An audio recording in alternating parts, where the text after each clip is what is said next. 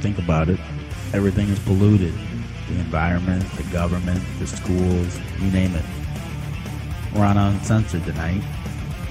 Nice, clean little bandwidth. No one else is using it. Price is right. I like the idea that a voice can just go somewhere uninvited, like a dirty thought in a nice, clean mind.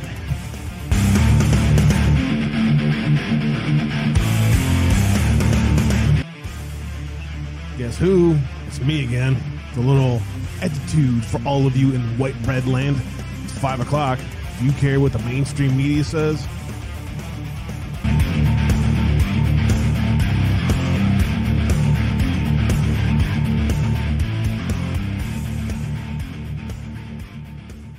You out there?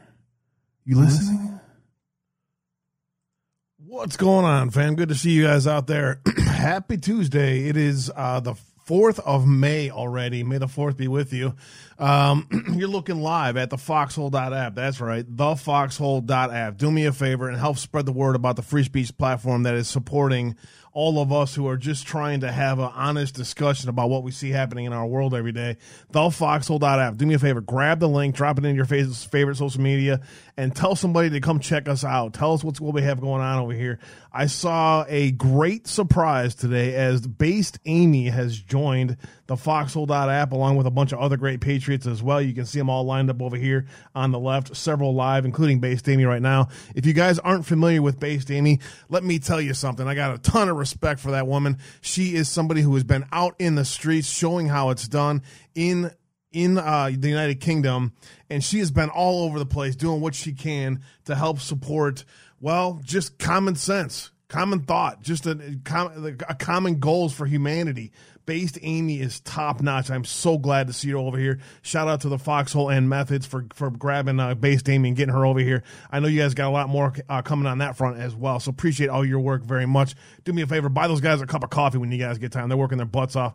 Also, when you get time, check over on, check out Uncensored Abe dot com.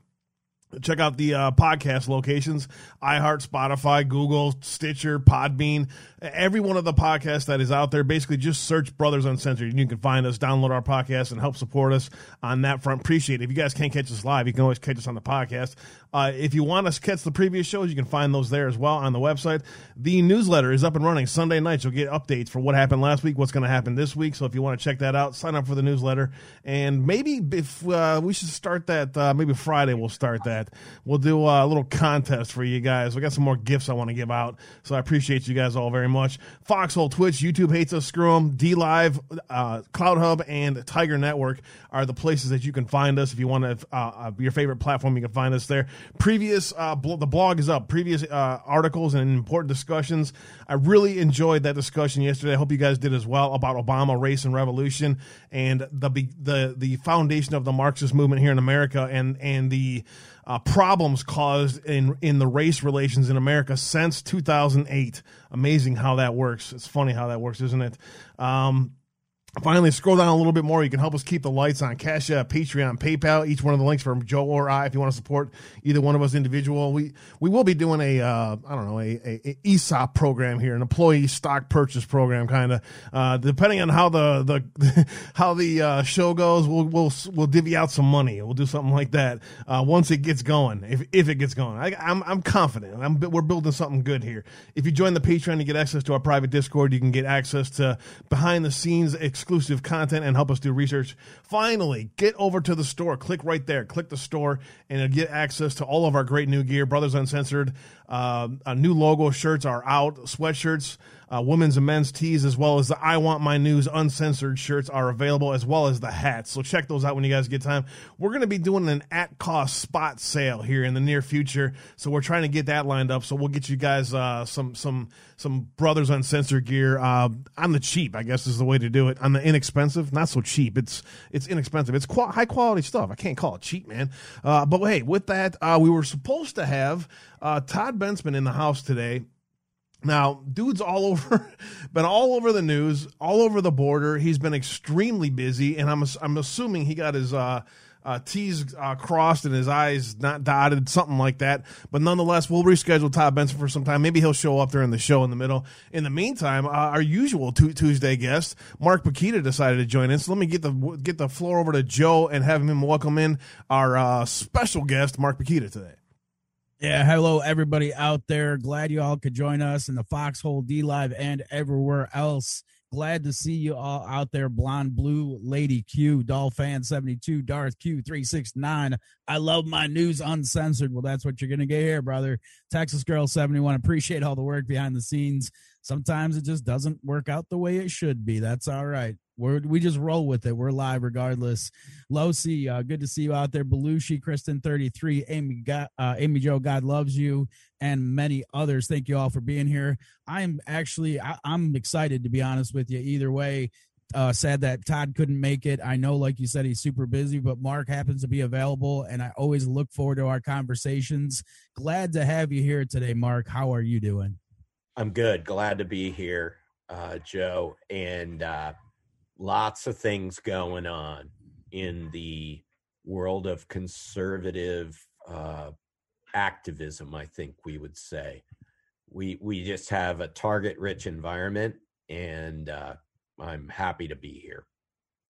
Indeed. Appreciate it's it. been it's been a lot of fun to watch. I mean, it's um, you know, I I think all of us c- kind of needed a, a recovery period after January uh, to kind of really take in everything that had just happened. I don't think I think all of us had some kind of there's no way they're going to let us there, there's no way there this is going to happen, right? So we all kind of had like this period where we were like, phew, what just happened? And and now we're kind of like, you know, picking up ourselves off the bootstraps and saying, all right, let's, let's what do we got to do next? Let's see, you know, what, what's the next thing that has to be done? Well, the next thing that happened recently was uh, Trump endorsed an important candidate in Texas. And uh, Adam Kinzinger, who we just happened to come up during the pre-show discussion, endorsed somebody else. And man, did that guy that that Trump endorsed really did a hell of a job in a landslide election this past week. Oh, yeah. It's, it is fun to watch, Mark. Yeah, that was uh, okay. I will just say that I think Adam Kinzinger is uh, one of the most heinous human beings I've ever seen speak. Let's He's just right say up, it out loud. He's a piece of shit. That's yeah, just, let's just right say up there it with Justin Amash and all these people who are just. They're, I can say like, that because he because he is the representative in my county, so I can yeah, say yeah, that as no, loud I as I want to say it. Yeah, I, I hope to get his ass he, elected. He's just, he's just, he needs to get everything he's going to get and more. Um, he needs a pool room whooping, as we used to say. Uh, it, it, it's just awesome to watch the meltdown of these traitors. It's just awesome. I mean, it is. I, it's amazing to watch. Yeah. I absolutely love it. And everything seems to have like a boomerang effect almost. Right. You know, exactly. Everything they seem to do seems to just come back and smack them in the face. And I'm just sitting here laughing and loving it. And other people are just black-pilled as can be. I don't know what's going on. Well, we'll I mean, it, it, I think it's just going to keep going on. So today's primary day, right, in Ohio and elsewhere for uh In in in Ohio, a lot of school levies, right? Because they they they they intentionally book the school levies to be during primary day on an off year so they can slide them through. And people have figured it out, and they're voting today. And it's all no's from what I could tell, because conservatives are upset that their kids aren't back at school, or if their kids are back at school, there are mask mandates, and they're just saying no. Not only no, but hell no. And I'm loving it. I want to see what the results are tonight. This has nothing to do with supporting schools. It has everything to do with supporting the Constitution.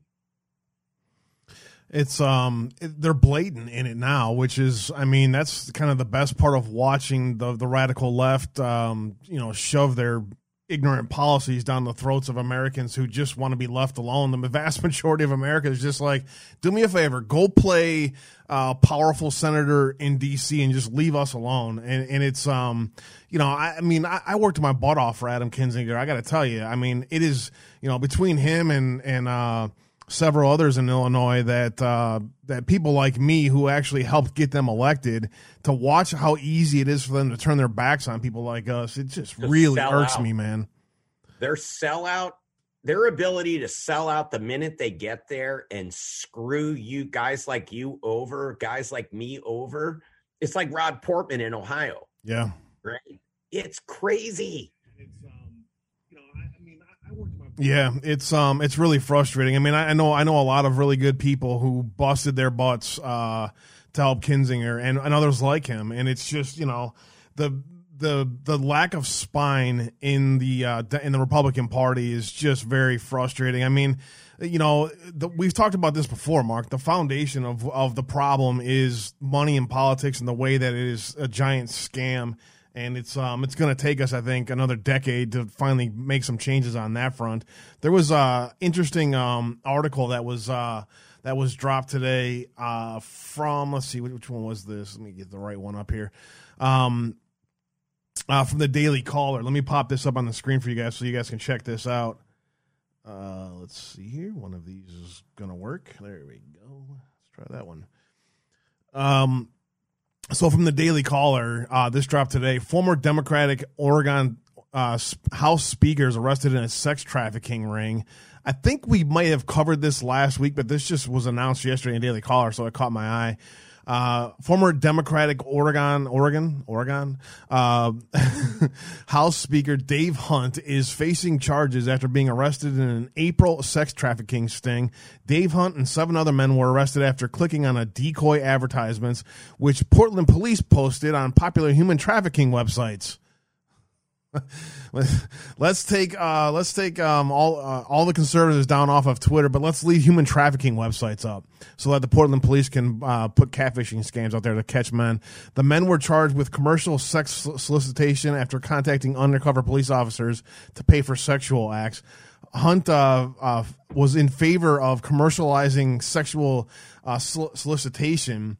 Um, or uh, allowing it to be legal, I should say. Um, he also sponsored a separate uh, bill that, that designed to combat sex trafficking, which is always, you know, you always got to act like you're you stand against something, even though you're involved in it. So, uh, you know, every day we keep seeing people get get uh, arrested and get get exposed for sex trafficking, human trafficking, uh, all kinds of uh, you know nefarious behavior. I guess my question to you, Mark, would be, what is are you seeing this push behind? Um, the, the legalization of prostitution becoming an issue in, in the near future?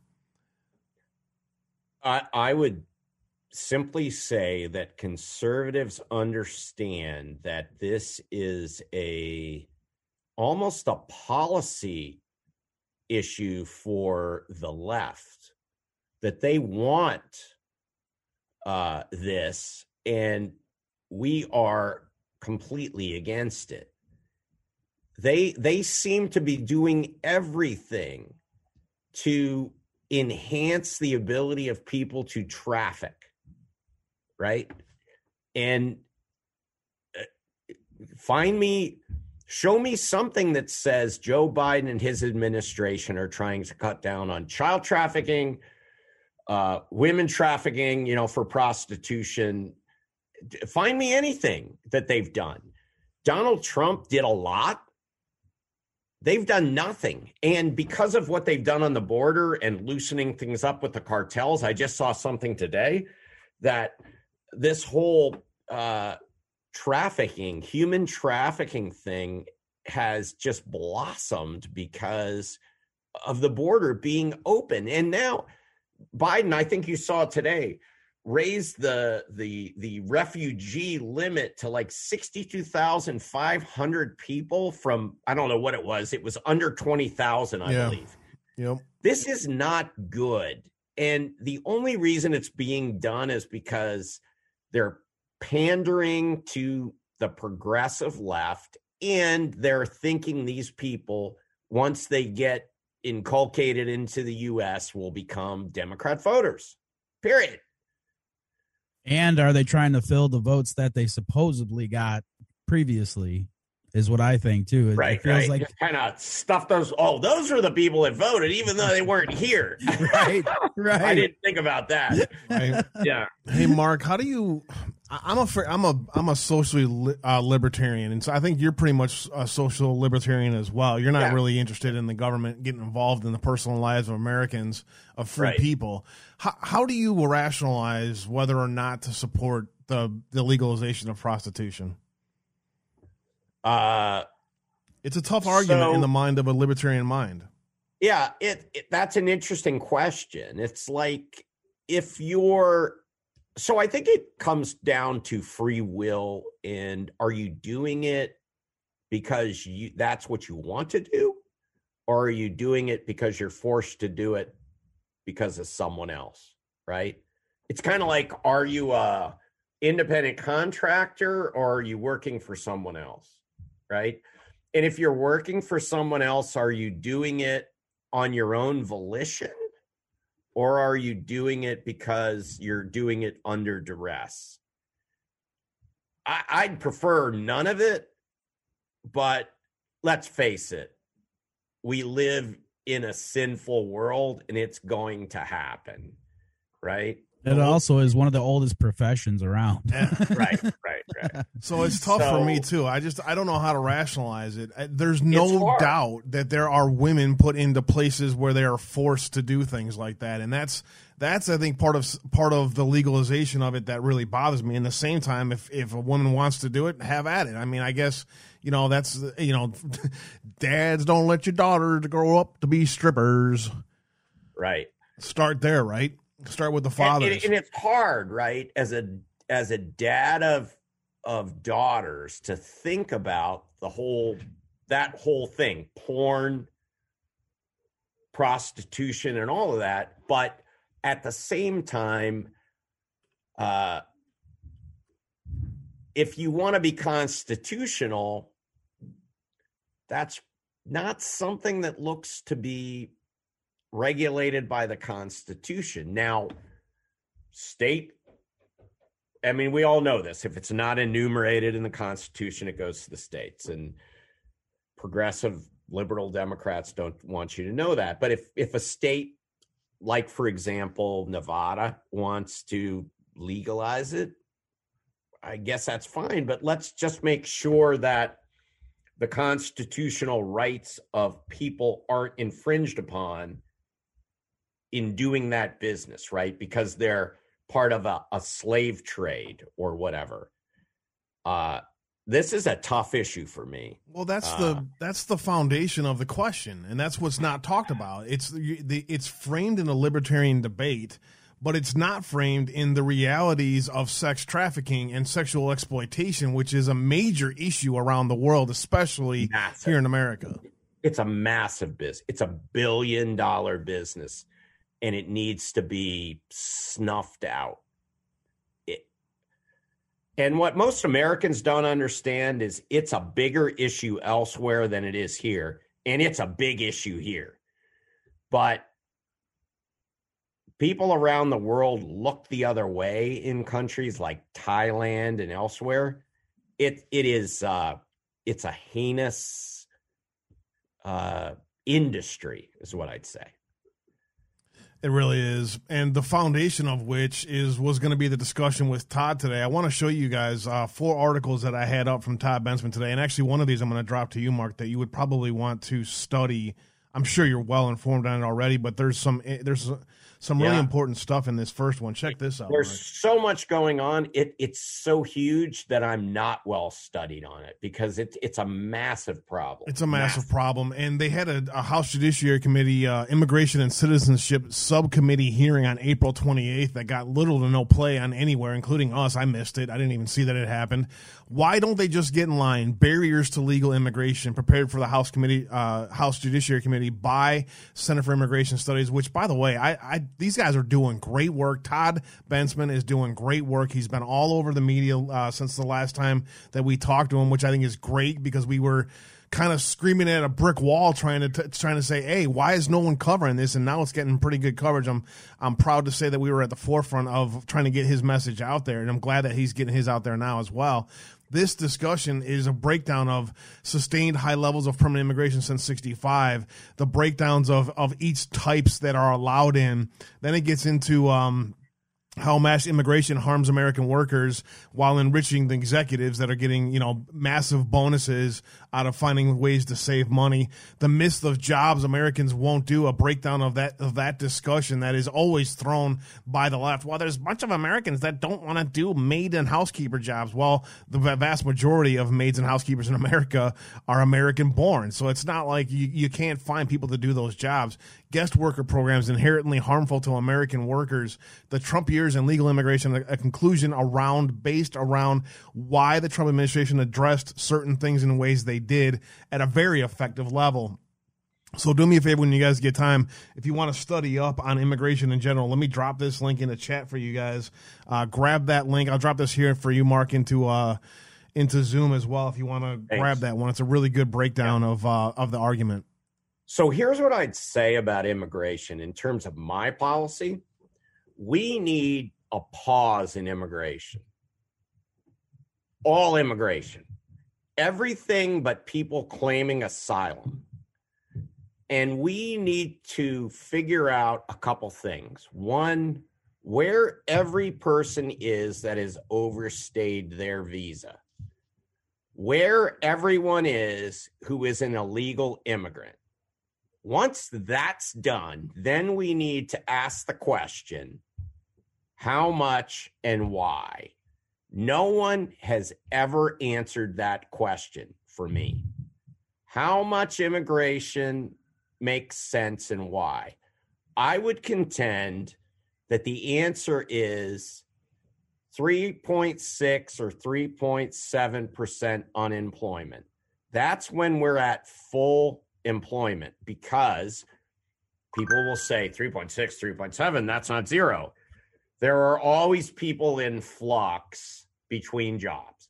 So economists say three point six, three point seven is the number at full unemployment. At that point, the question becomes what kind of immigration? And my answer is it should be merit-based immigration.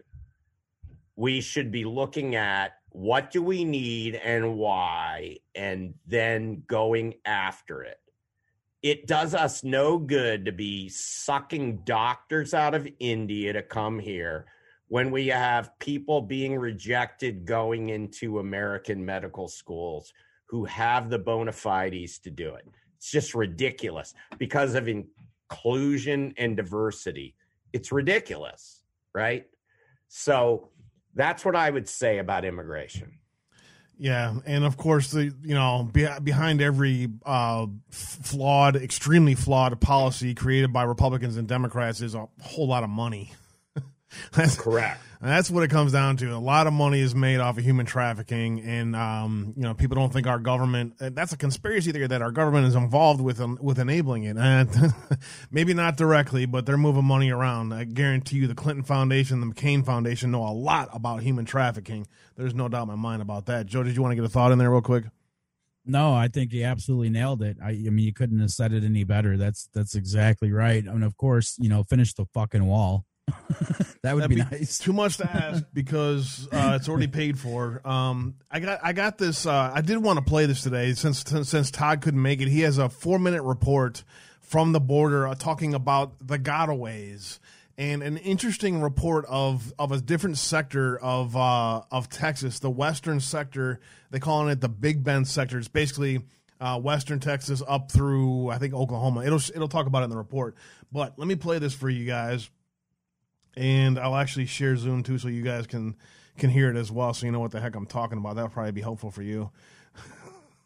So let me get this shared for you guys, and let me get this loaded up for chat. And check this out. Four minutes of your time. This is an important discussion from Todd Bensman, a report he did yesterday about uh, the illegal gotaways, they call them.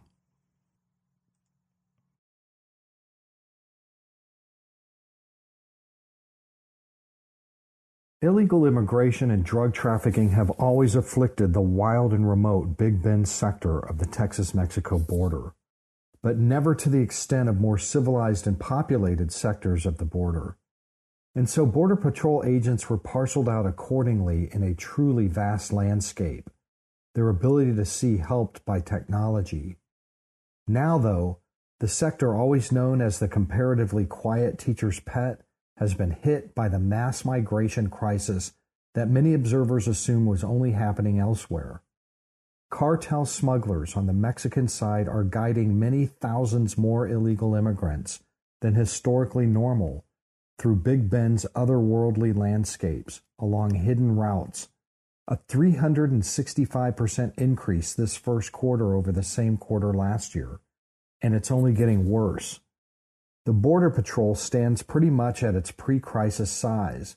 It's completely overwhelmed, its agents believing they may catch one or two out of ten illegal immigrants, half a dozen on a shift covering sixty or eighty miles of border. All day and night, the few do what they can to track and capture historically huge groups of guided immigrants. Here, a single Border Patrol agent abandoned his vehicle. Okay, so I was driving between Van Horn and Marfa on my way south, and I saw a Border Patrol vehicle parked next to a railroad track, and I thought I'd pull over and try to interview him, see how things are going out here. But his vehicle was abandoned and empty with the windows rolled down, and I followed the track from his car door to a fence line where I found a lot of migrant tracks look like this, and it looks like he probably spooked them and went running after them. So I've hopped the fence line and I'm kind of following all of their tracks, and it just leads out into nowhere. I mean, there is no sign of life out there at all. I have no idea how long or how far that guy is chasing after them. It's doubtful he would have been able to catch one or two of them, if any at all. Lifelong area hunter and professional hunting outfitter Chris Leland is well aware of the many routes the immigrants are guided through here and how they so easily evade the few Border Patrol in this big Texas country. They're getting pulled out of here right and left, going pulling babysitting duty, and we just we just don't see them. We do not see them down here. Border Patrol. Nope. Our checkpoint up here this side of Alpine, for the past twenty years since nine eleven, it's it's been manned pretty much twenty-four seven. And ever since January twentieth, it's been closed six days a week, it seems like. The battle seems hopeless without more personnel, more equipment, more of everything. Here near Van Horn, Texas, Border Patrol agents spread out again in their vehicles and on foot into a desert area. They use technology to help them see, a scope truck with high-powered telescopes and radar. How big is the group? Yeah, it's a, it's a good-sized group. But this group will get to keep going. I guess they'll uh, continue the hunt another day. These immigrants would be called gotaways. Uh, they'll be uh, logged in the books, I'm sure.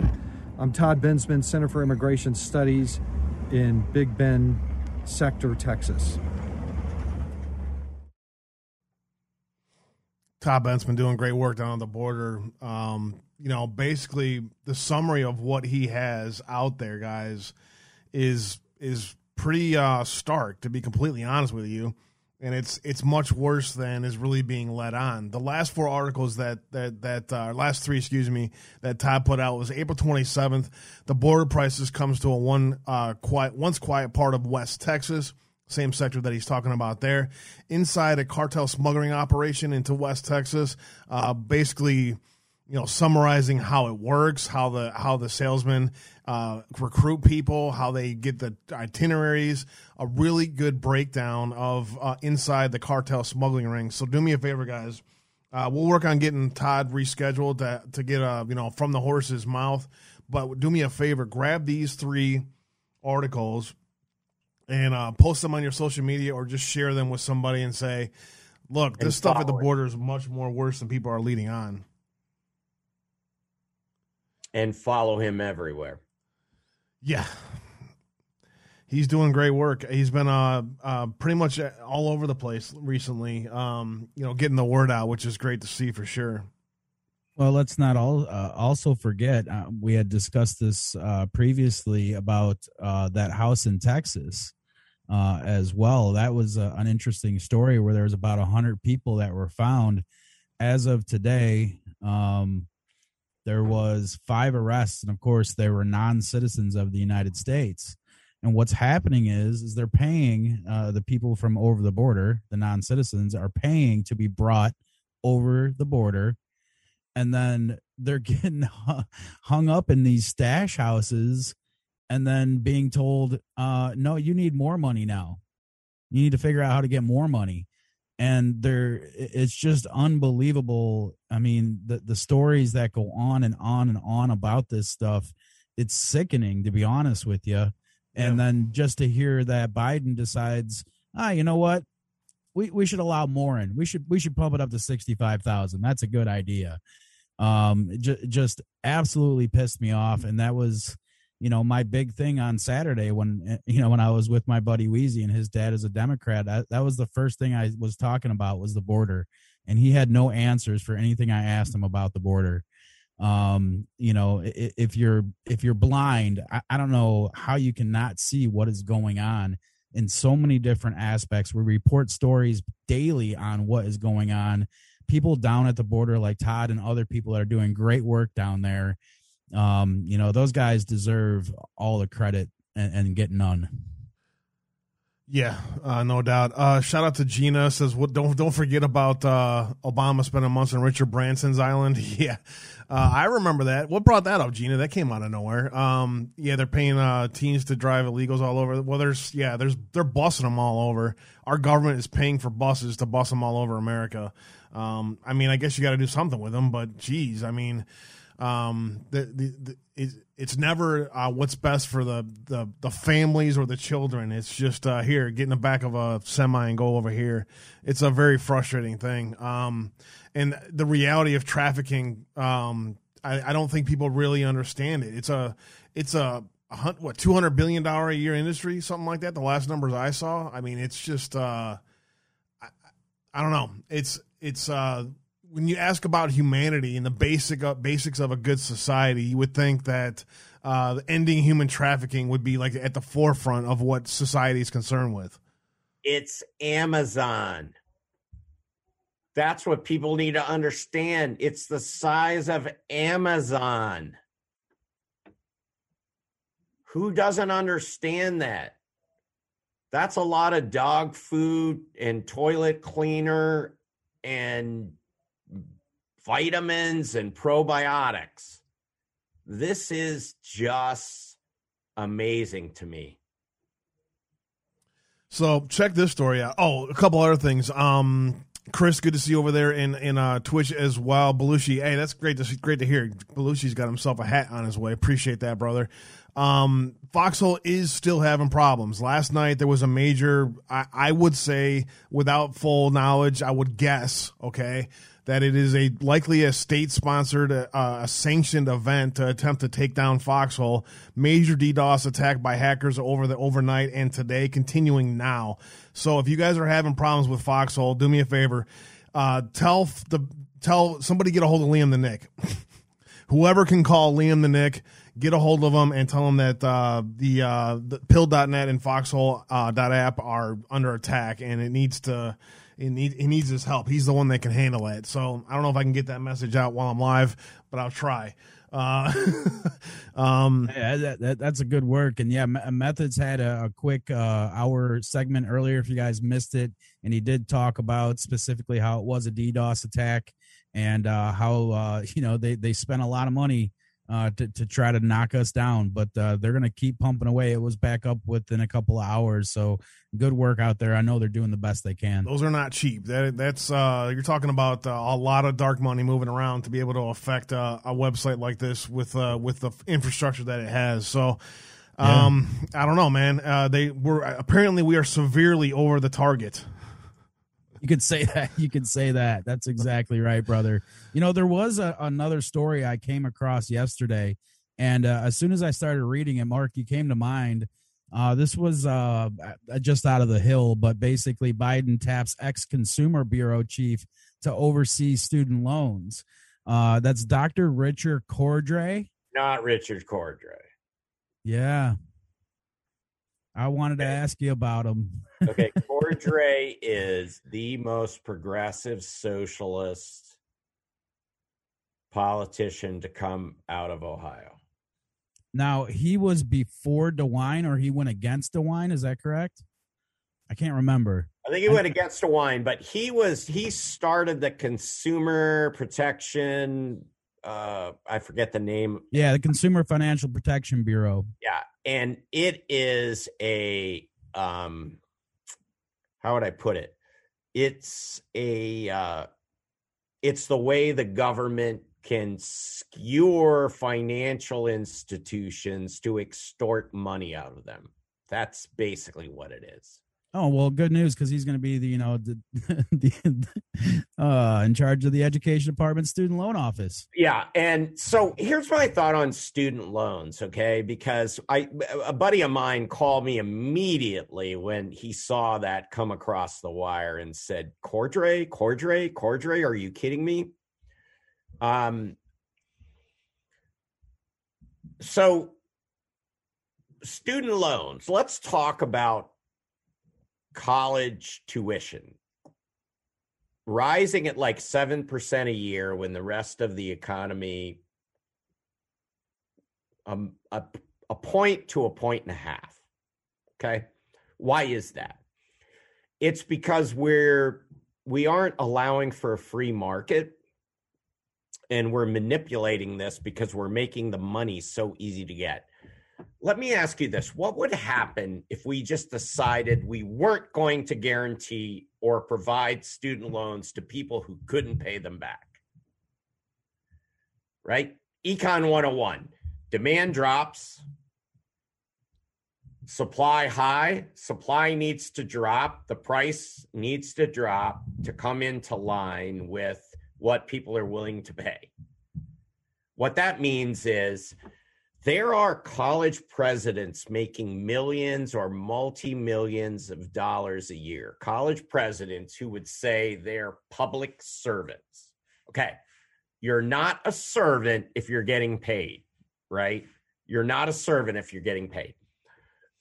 We have these massive bureaucracies within these institutions, and I did a, a, a, a, a an analysis of Harvard's foundation.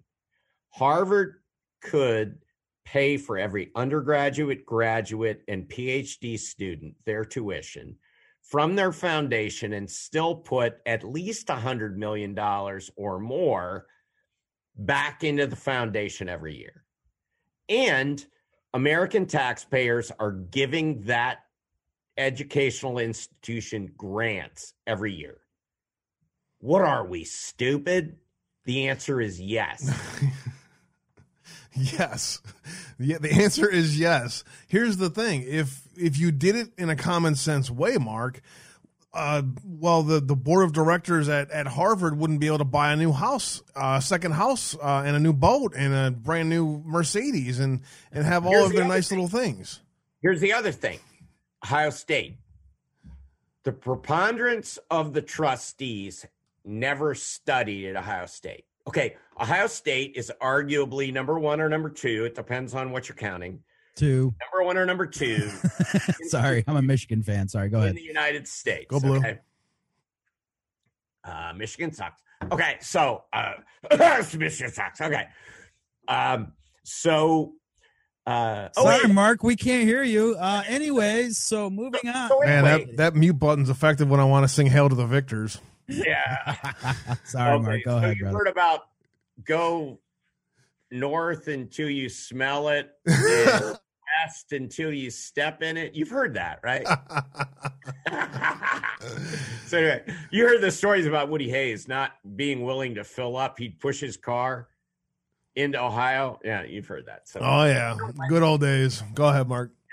Yeah, yeah but but I mean, uh, Ohio State, the majority of the trustees have never studied at Ohio State. Well, the biggest or one of the biggest in educational institutions in the country. We can't find graduates of Ohio State to be on the board of trustees.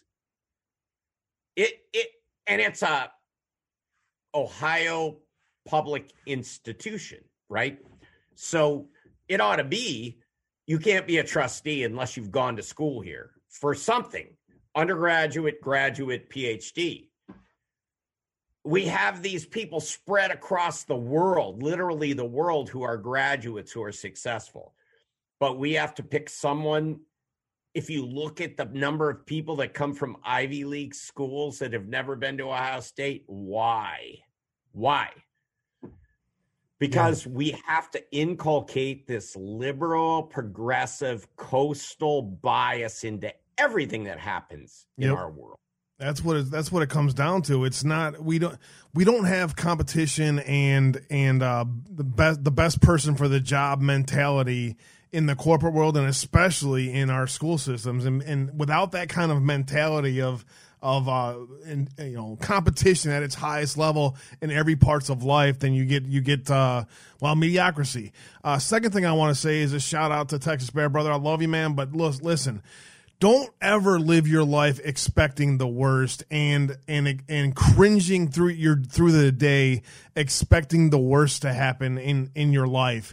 Always always be as optimistic as you can about the future. Plan for every scenario, and but express confidence and in the future and in the guidance of our Lord and Savior. Have more guidance that the future is going to be bright. And not don't live your life expecting every day to be a, uh, a the worst of what could happen. Always, always try to live your life optimistically, my fam. Um, yeah, absolutely. And let me let me just finish up real quick with this story, because there was, and, and again, it's the Hill, but this is what drives me freaking nuts. Listen to how they say this. Uh, Cordray or Cordray, uh, who will take his new post Tuesday, joins the Education Department as Biden's administration faces immense pressure to reduce the federal student loan burden and clean up years of servicing errors and program failures. No shit.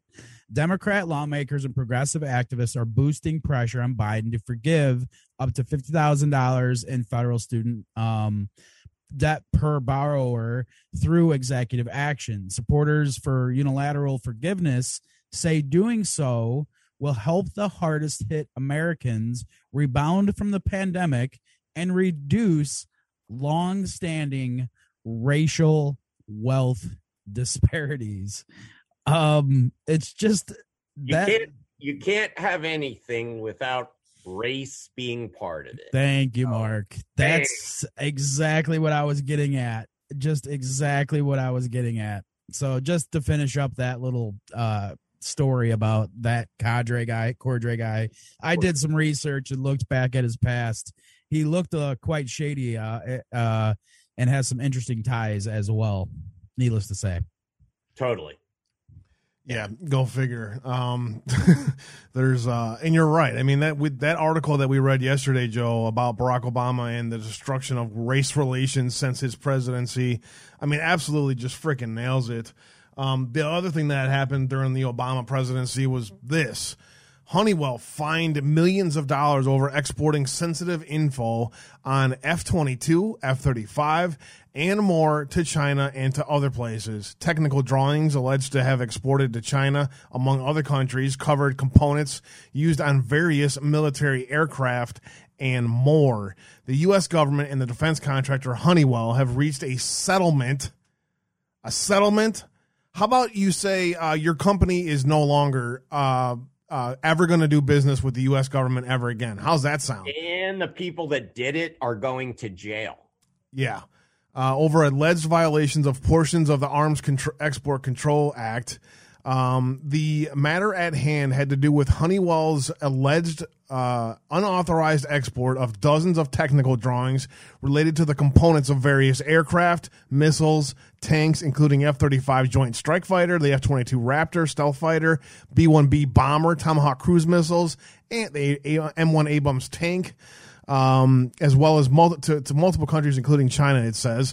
Uh, American officials contend that some of the disclosures harmed national security, something Honeywell denies. Uh-huh. The U S. State Department announced the deal in which Honeywell agreed to pay thirteen million dollars in civil penalties, among other things. Of that amount, the payment of five million dollars was immediately suspended on the condition that the company would put it uh, towards remedial compliance measures.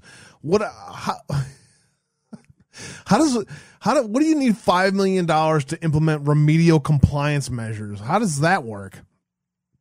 I don't know. I guess it's uh, this um, is ridiculous.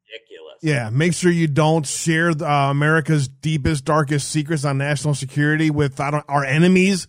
That's it's simple one, compliance measure. You mean? Yeah, it's a simple one-slide PowerPoint presentation that every employee must go through. Word right? of advice: don't like, share the military secrets of America with our enemies. Start there. I mean, these people need to go to jail. It's freaking ridiculous, man. In addition, and, the and U S government. Honeywell, okay, so they're sharing these designs, but their their stuff is all like electronics and intellectual capital, right? It's the stuff that makes these weapons work, and they're giving it away or selling it to the Chinese, who are our enemy. This is treason. Treason. What do Americans not understand about this? I mean, this is, you know, there was a lot of discussion about this, and we all got caught, called conspiracy theories with the discussion of America for sale thanks to the Hillary Clinton State Department. This is how this was enabled. They had people put into positions where they were the ones that made the decisions on whether or not they would allow these uh, transactions to happen, and those people are the ones that ignored this. They put it on Honeywell, I'm sure, uh, but the, it's people within the Hillary Clinton State Department that enabled this. The settlement demonstrates the, the department's role in strengthening U S industry by protecting U S origin defense articles, including technical data from unauthorized exports, says a press release.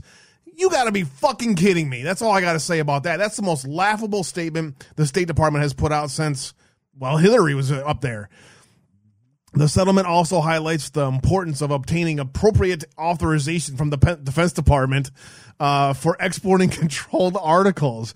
It, They're the ones that enabled this. It is so frustrating. They just they just skip around and say, "Well, yeah, it was our compliance team who enabled this, but uh, let's let's put it on Honeywell and say you guys need to put some money into fixing your compliance measures." It's just laughable, man. I, There's I, that article there. Another one. It's crazy. Leave it there. Yeah, I, I'm with you. I'll I mean, leave it there. It just drives me nuts, man. I can't. I, I, I lose my temper every time because we're talking about my brothers and sisters and, and great American patriots' lives being put at risk because these people can't get their compliance measures in order. It's just, it's fucking ridiculous. It pisses me off. No, no. Man. It's not because they can't get their compliance. Yeah, exactly. It, it, it, it's designed. That's a, a freaking smokescreen for it's okay to su- look at Joe Biden's son. Helping the Chinese buy companies in the U S who had sensitive military technology. He helped them do that, and that's why his private equity company got a million and a half dollars or more from China to invest in these companies that China then took over. And yeah. It it's stunning to me. This stuff is all out in the public. It's all out there. You could do the research and find it. This isn't some secret stuff. And Americans are like, yeah, I, don't, I think Joe Biden's a good guy. uh, there, I got a story here today that talked about uh, G seven agrees with Joe Biden about uh, China. I'm like, what? What what what is Biden's stance on China? First of all, has anybody heard say uh, Biden say a damn thing about China? I haven't heard him say a, a single criticism, a single thing about the trade deal, about anything whatsoever. He said, "I love China." That's all I've heard. How about the emissions in China? Can, can we can we get you guys want to talk about global warming? Let's talk about China and their emissions problems. And the fact that they got a pass in the Paris Climate Accord until twenty thirty. Mm-hmm. Few people know that. A pass, one hundred percent. And they are pumping out C O two like it's their job right now. Right. It's good. And it's supposed to it's it's supposed to peak in twenty forty or some shit. So they're, they're not even projected to get to a peak of output until twenty years from now. And they're talking and about the cleanest. And think between twenty thirty and twenty forty, that will go down. They'll find a way to what, change the goalposts. What L A has done uh, with smog and inner city, uh, you know, uh, uh, air has been nothing short of a damn miracle. But let's talk about uh, America's uh, global warming and paying more money into it. It's it's freaking ridiculous, man. Uh, we're at we're at the uh, ten minutes to the top of the hour, which means, Mark, if you want to get a ten minute break before we get some calls in, you're welcome to do so. Joe's got a rapid Joe fire segment. Gets to do his thing. I love this. Yes, Joe's got his rapid fire segment, so we'll get that going. Let me get thirty seconds of your time for a rapid fire opener, and then we'll get Joe in here to see what he what caught his eye today, as usual. Then we'll take your guys' calls at the top of the hour. Stand by.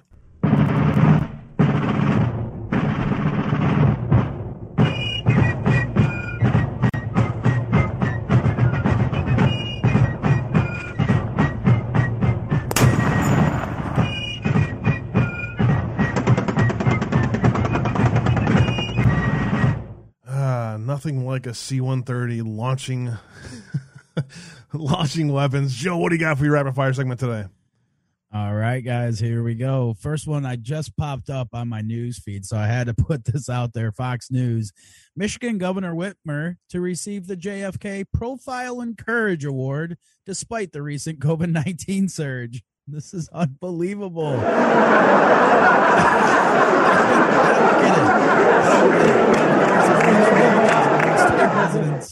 Uh, that she will receive the Profile and Courage Award for her actions during the crisis.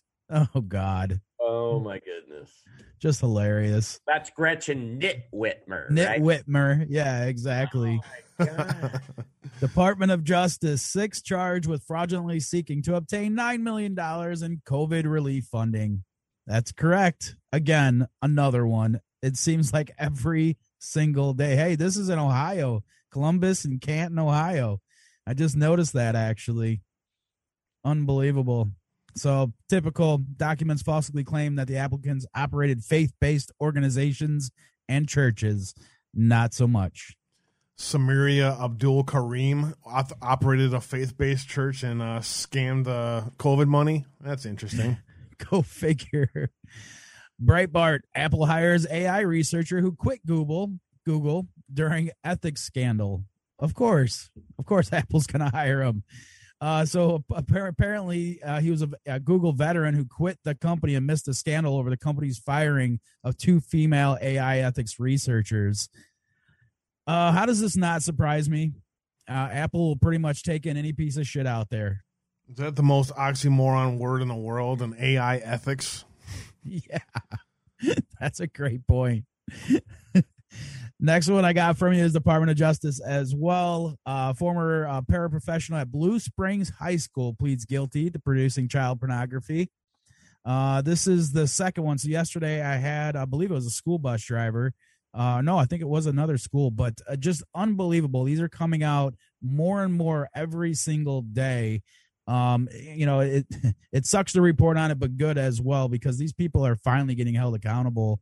But, man, these just seem way too many. Every day, man, it's it's the, the work that these people got to be doing is just, it's got to en- engulf their lives, and God bless them for doing it. Wall and Semper Fi, brother. Yeah, I couldn't imagine, man. So this just came out, too, not too long ago, about an hour, hour and a half ago. Atrium uh, or Antrim County plaintiffs introduced new evidence in the twenty twenty election case. Experts were able to compromise data on data and flip votes. This just came out today. This is super interesting. Uh, Matthew D. Perno filed an explosive new report in the ongoing Antrim County twenty twenty election lawsuit. According to D. Perno, his team of experts were able to prove the voting machines were vulnerable to compromise, which we knew. Uh, he also said that they manipulate software that was able to then flip votes to Joe Biden. So this just seems like daily more and more of these stories are coming out, man. I'm waiting for that flood. Yeah, that's that uh, they showed proof of fractional voting in Antrim County. It was like one weighted uh, votes for Biden. And, and uh, when they did the uh, audit, they found them. So, I mean, it's people talk about it like it's not true. Well, there you go. There's here's proof. More fraud. This was super interesting. Uh, actually, yesterday it happened. Uh, a suspected intruder dies after being shot by F B I, F B I agents outside of the C I A headquarters. Uh, so they opened fire on a man as he got out of his car and said he had a bomb. And uh, they said that he had died today. So that was very interesting. The man, a Roy Gordon Cole, notice the three names, was known to the uh, C I A because he had tried to drive into a heavily guarded facility before officially officials say added that they were questions about his mental state. What did the C I A do to him to, to cause that mental state? That's what I want to know. There's the first question, right? Uh, I can. I completely. Always mental illness. Every, I know everything that the left and progressives complain about is caused by mental illness, right? Like gun violence, men- mental illness, these kinds of things, mental illness. How about we get to the root cause of all this stuff? It's mental illness. We need a better mental health care system in the United States. We Absolutely. have a lot of mentally ill people. And I would suggest that the Democrats are the cause of that. Well, the problem is, is, is uh, Democrat policies are are come from a mental ill, illness uh, perspective. That's half the problem. Go ahead, Joe. Indoctr- hey, so you're correct, and we've talked about this before. Right, this come from indoctrination, anyways. All that. We won't get into it tonight, but that is true, Abe. That is absolutely true. Yep. Go ahead, Joe. Financial crime news. This was super interesting uh, as well. They, uh, Glenn, I believe, brought this up yesterday, and I said I was waiting on a second source. Well, the financial crime, uh, financial crimes news reported that the German police did shut down a child sex abuse platform with over four hundred thousand members. Uh, just unbelievable. Wait a minute. That- wait a minute. Wait a minute. four hundred thousand? Yeah, so the platform Boys Town was active since at least June of twenty nineteen and had membership of over four hundred thousand. It was only accessible via the so-called darknet. For people need to understand this, four hundred thousand people thought this was okay. Yeah, that's the scary part. Exactly right, Mark. Another one that was super interesting, a Swiss diplomat reportedly dead after falling, as you can't see my air quotes, from a high-rise building in Iran. That that title um, definitely says more than I think it should. That's all I could say about that. But it says the scene he was found dead after reportedly falling from a high-rise building in Tehran, Iran. Iran. I wonder what a Swiss diplomat was doing on the top of a building in Iran, and I wonder what he know about the Iran deal. I think he was sightseeing. Boy, did he see a sight. So this is interesting. I was going to bring this up with Todd as well, uh, but Mexican agencies won't help U S topple drug cartels. This is the issue that Trump uh, pretty much addressed head on uh, with uh, Mexico. And now it seems that they don't want to help us. I wonder why. I wonder why. Um, U S operations targeting drug cartel activity in Mexico have fallen flat since the country's law enforcement and military agencies have been reluctant to collaborate. Huh. Imagine that. Gotta put food um, on the table. Yeah, somehow. Exactly. So let me try to get through these last four here real quick, guys. This one was also by the F C C E D, the Financial News, developer of Banyan K Resort, charging a sixty-five million dollars kickback and bribery scheme. I didn't think it sounded like too big of a deal. I mean, Florida, Banyan K, sixty-five mil, it's just a drop in the bucket. But as I was reading on, Thomas Ferrizzi, a seventy-eight-year-old Delray Beach man, once described as the consigliere of the Colombo crime family. So that's what makes this story interesting. I'm pretty sure DeSantis has uh, pretty much took a shot at some of the old crime families and saying, it's time for y'all to get the F out. Been a lot of those big busts uh, the last couple of years, man. Unbelievable. Now, this guy, of course, bought this building, you know, at like twelve mil and then turned around and sell, sold it to sixty-five to his buddy. So that's how they were funneling the money through. Very interesting. Another Department of Justice, three Florida men charged in forty-six million dollars healthcare fraud, kickback, and money laundering conspiracy. So between the two stories I reported, we are now up over one hundred million dollars in healthcare fraud, kickback, and money laundering conspiracy. This is the exact problem with the healthcare uh, and what Donald Trump was specifically fighting. And how long? Over what time for frame? Um, a that's year. A, that's a good question. Six it doesn't. Days? It doesn't say. It's probably for quite a while. According to this, um, it involved a referral of medically unnecessary cancer genetic tests to labs in exchange for kickbacks. Very interesting. Nonetheless, that's why. Well, go ahead, Abe. Say it. That's, my friends, how you uh, get rid of waste, fraud, and abuse from the healthcare system, and, and lower costs. Right. And and so this is just one area in a small part of the U S. That's why I asked the question. Yeah. Multiply this by three thousand counties and fifty states, and you'll figure out how we're being screwed by the fraud in the healthcare system managed by the U S government. Well, here you go. The fraud section leads the Medicare Fraud Strike Force. Since its inception in March of two thousand seven, the Medicare Fraud Strike Force, which maintains fifteen strike forces operating in twenty-four districts, has charged more than four thousand two hundred defendants who have collectively billed Uh, the Medicare programs for nearly nineteen billion dollars. There you go. Unbelievable. But, but it's like voter fraud. It's not significant. I mean, we no. know it happens, but it's not significant. Exactly. nineteen bill, just a drop in the bucket, right? Uh, this was super interesting coming out today. Uh, nope, never mind. That was an old one. Sorry. Oh, and this one, the Florida, this guy, National File, which was dropped yesterday after we got off. Just another uh, H I V-positive pedophile sentenced to sixty years for abusing, photographing an eleven-year-old child. This is out in Jacksonville. So just every day, it seems like there's more and more of these. Um, I hate, like I said, I hate to report on them, but thank God something is being done. That's all I had for you guys today on the Rapid Fire. Back to you, brother. Good stuff, as always, Joe, for sure. We got some more good topics for the second half. We'll also take your guys' calls as well, so stand by. Come hang out with us for the, the second hour here, guys. Let me do me a favor. Let me get a minute of your time. Rise Attire U S A is the official show sponsor of Brothers Uncensored and Uncensored Abe dot com. Do me a favor. Go to Rise Attire U S A dot com. Uh, log in, check out. They got sweet Foxhole uh, gear. They got uh, Red Pill and Methods gear. They got a bunch of other awesome gear. Put in discount code ABEWAVE at the checkout, A B E W A V E. Get a ten percent discount, help the channel, and also get some sweet gear. Minute and a half of your time, and then your call. Stand by.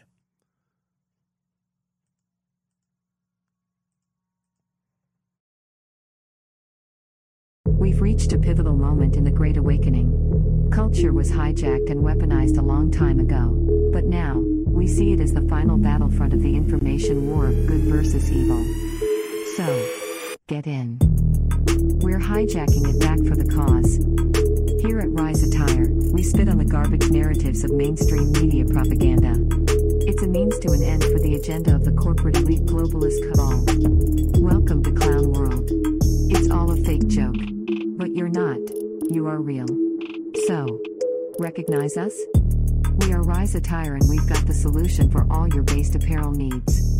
We do premium, top shelf, cut and sew apparel that's one hundred percent made in America and one hundred percent evil-free, guaranteed. Mimetic messaging and dope style will have you maneuvering through clowns with swagger in no time. Plant red pills in the minds of normies, attract more base people into your life, and give a big middle finger to the system. Go to Rise Attire U S A dot com now. Repping truth never looked so good. Rise proudly sponsors Brothers Uncensored. Use promo code ABEWAVE for ten percent off your first purchase. Rise Attire U S A dot com. Check them out when you guys get time. Discount code is ABEWAVE, A B E W A V E. Get ten percent discount. And that Foxhole shirt that I got is pretty freaking sweet shirt. So if you guys get time, definitely going to want to check that out for sure. Uh, all right, let me uh, say hello to everyone out there. Belushi, good to see you out there, bro. Oil Man, thank you for your support. Uh, Amy, Joe, and the mods, thank you for all you guys have been doing out there. Gina and the and the Twitch fam, uh, always doing great stuff over there. Low Country Brooklyn, good to see you out there. Uh, Denise, hello. hello. Hope all is well across the pond, my dear. Dolphin in the house, as well as many others. Appreciate you guys all hanging out with us here today. As always, some of the other topics that I wanted to show you guys. Uh, and then we'll get to your guys' calls here. So this is some of the stuff that I do want to kind of try to get into the show the second half here. Uh, check. I have too much crap over here. That's the problem. That's really the problem. Uh, check this out. F B I's failed Ron Johnson setup, a case study on how agencies use corrupt reporters to peddle lies and hurt their American enemies. A great article by Christopher Bedford in The Federalist. From uh, for for years now, a, a number of the country's most prominent publications have assumed the groveling role of palace guards for the state and its friends in Congress. This is a discussion about how the Washington Post and other media complex uh, uh, places such as the New York Times and the N B C News basically made up stories about Ron Johnson. They are, they are attacking him hard. Every day we see somebody going after Ron Johnson here in Wisconsin. They really don't want him back. And I got to tell you something. I really want Ron Johnson back. I realize that he's an old timer, uh, part of kind of the swamp in some ways, but I got to tell you, this guy has great connections and his heart is in the right place. Uh, so we we got to do what we can to help expose this. I want to get this out there to you guys. If you guys haven't read this, another example of how the F B I failed to protect, uh, you know, more Americans. So there you go. Uh, there's one good discussion. Um, on that same topic, uh, let's see. I lost it. Uh, one of these here, is it? Ah, this one, Tax March. Um, the Influence Watch dot org has a breakdown of who this this uh, five oh one c three supposed thing is. Uh, you know how they go. They're never five oh one c threes. They always skirt the law on that front. But Tax March is a organization that is going after. See, this is what I do. I I, I get advertisements to that attack Ron Johnson, and I see who did the advertisement. I do research on them. I find out who the hell did that uh, because they're doing uh, what could be effective advertising right now and put a lot of money into attacking Ron Johnson. If you guys want to do a dig on this, look into this. Influence Watch dot org has a great breakdown. Uh, this is a who's who of globalist leftist scum is the, is the summary. So I'll just put it out there like that. Uh, Bloomberg this morning had a really interesting thing about BioNTech. Uh, basically, uh, it's interesting to see the stock is down. It was up major yesterday and today uh, on a ma- massive profits. Look at the year-to-date on this company, on massive profits thanks to being part of the vaccine trials. It's funny how that works. Uh, about, um, let's see, January, beginning of this year, the stock was at eighty-six dollars. Yesterday, it closed up at two hundred eight dollars. It closed today down a little bit, people grabbing some profits. But guess what? Guess who uh, this company who is just making an absolute killing on Wall Street tied to? None other than the Pfizer vaccine. When we saw all those stories come out about Pfizer's ki- vaccines killing people, no, it's the Johnson and Johnson's killing people. That whole war that's been fought in the in the public sphere. Um, it, it appears that Pfizer's uh, uh, vaccine and and uh, you know production lines are really benefiting from this. Go figure. Dominic Raab welcomes G seven ministers to London to face-to-face talks, and the world leaders are agreeing. Listen to this, are agreeing with Joe Biden's view towards China as they look at China as a major threat. I, I haven't seen anything from the administration identifying China as a threat to America. There has been very little here and there, but there has been some, but just not like, hey, the, the, Joe Biden's got the right stance with China, but this is how the world is presenting it. So this is what you're going to see come out of this is a united front against China, which let's see if they actually will be. Let's see. Let's see the actions that, that is put in place. Uh, the Taliban hit a U S airbase and paid for it uh, yesterday majorly. So um, a message being sent to the Taliban. Finally, Chinese smart T Vs are snooping on their owners.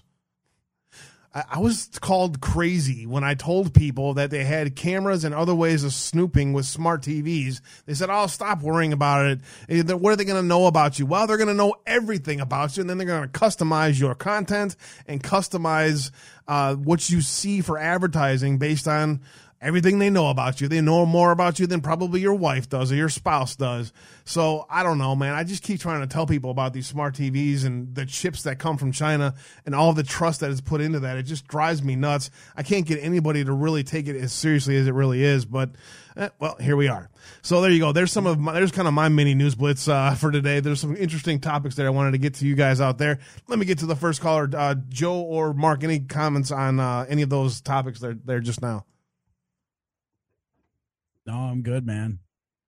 Cool, cool. All right, let me get the first caller in here and get the call in on up at the screen. Let's see here. Let me do this. Oh, you know what? I did miss. Let me uh, let me play one thing. It's just twenty seconds. This is just a quick update for those of you ha- uh, who have missed uh, what Biden's been talking about. This you definitely want to hear.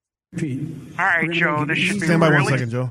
Just go to vaccines dot gov. Visit, can you back that up all real quick? Right, Joe, this should- So, I'm in the middle of doing three things, trying to get right, shit done, right. And right in the middle of doing that, you threw me for a loop. Stand by for one second. Um, let me get you back up on the screen. Let me get seven one nine in here, as as I was already bringing them in, but I didn't get a name on that, and I was already had Zoom hidden. Let me get Zoom back up and do that. Okay, now you can play that. Sorry. No, that was my bad. I just kind of was like, oh, yeah, I forgot I wanted to play this real quick. Um, but yeah, this is uh, Magical Trevor. Hold on one second. It's hilarious. It should be really simple. Just go to vaccines dot gov. Visit vaccines dot com. Gov. Gov. Vaccines dot com. It's gov, you moron. Your, text your zip code. Oh, why don't you just text anybody's zip code? Of course it's your zip code. Why are you messing this up? This is easy. four three eight eight two nine. Why don't you just give them bad advice? Walk into your local pharmacy without an appointment. I was kidding about the bad advice. Ugh. vaccine dot gum? I don't get it. Anyways, it's just good. Every day there's there's a video that comes out and he he just sucks. Magical Trevor is uh, does some great work for sure. Good good shit on that, Magical Trevor. seven one nine, do me a favor, unmute and tell me who this is. This is uh, Texas Bear seventy-seven. How you doing, Joe? How you doing, uh, Abe? Oh, hey, Texas Bear, how you doing, man? I'm I'm hanging in there, and this is Abe. How are you doing? Doing great, man. Doing great. How are you, man? All right, all right.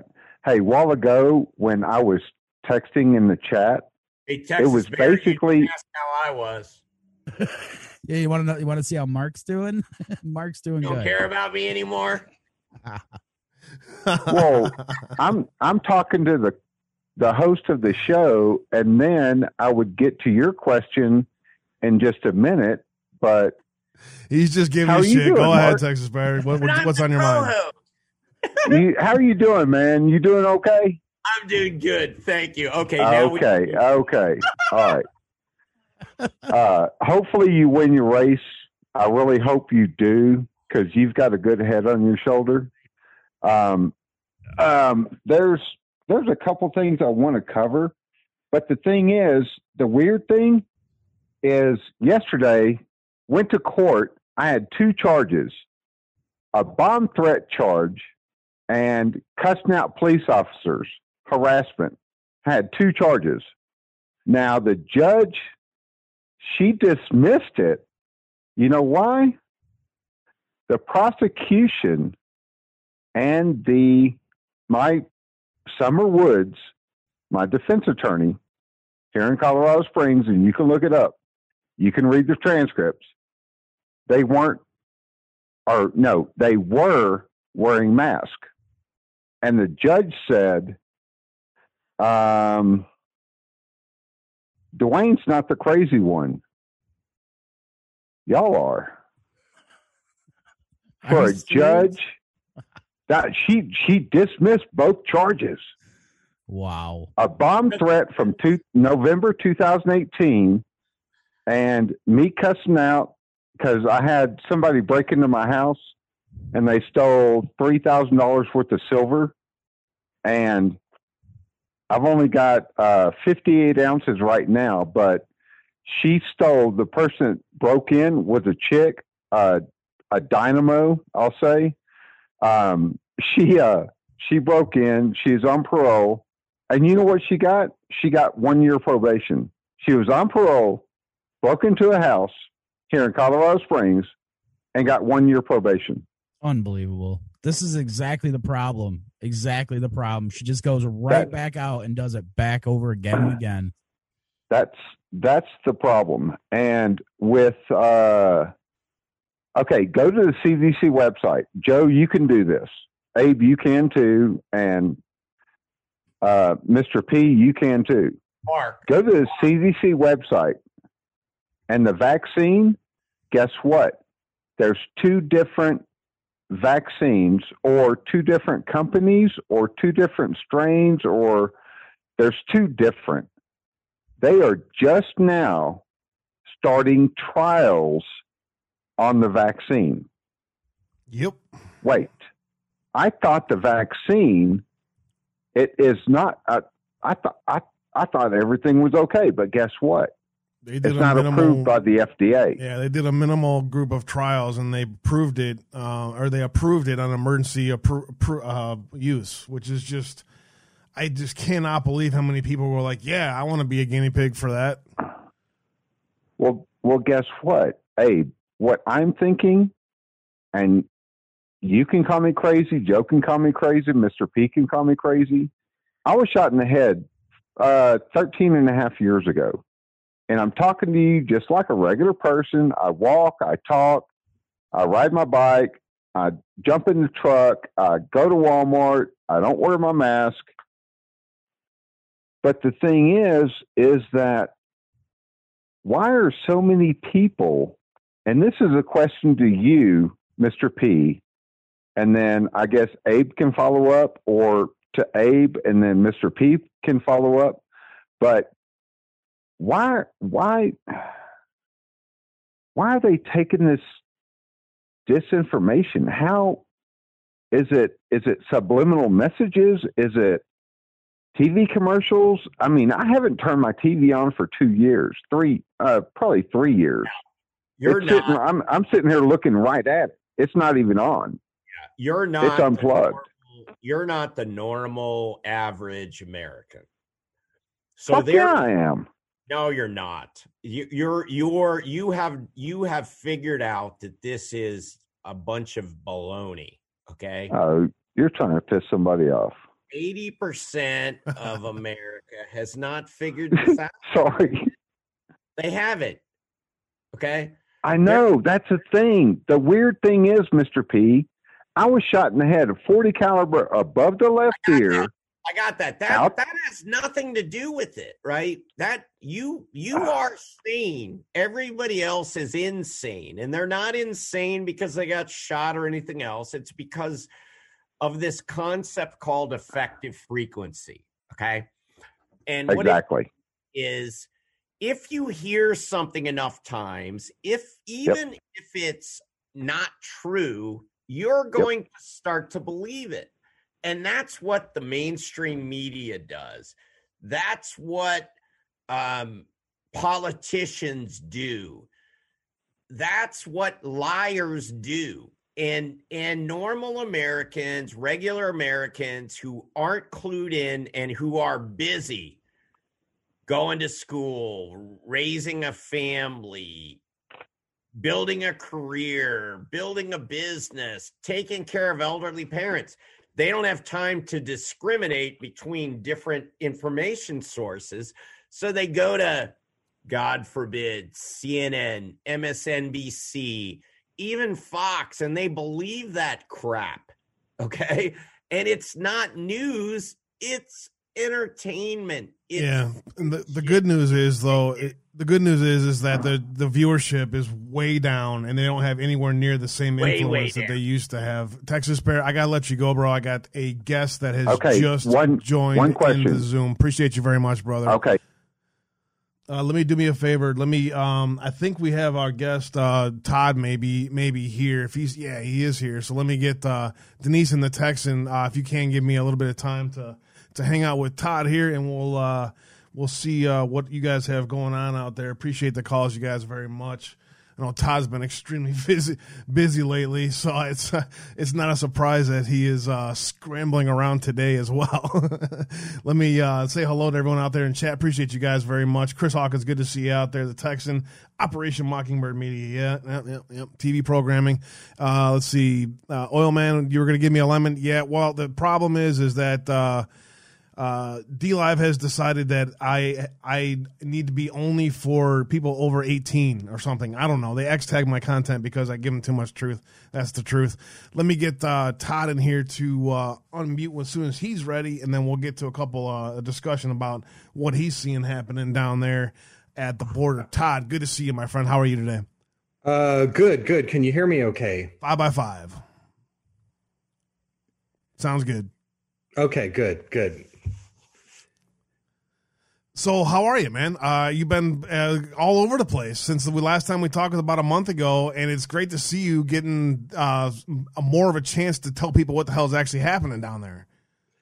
Well, I'm just uh, recently back from the Big Bend section of the West Texas border with Mexico, and um, that, for those who aren't familiar with uh, that part of the border, that's a very remote, uh, kind of a wilderness ranch land area that is uh, kind of underpopulated and very thinly manned by Border Patrol.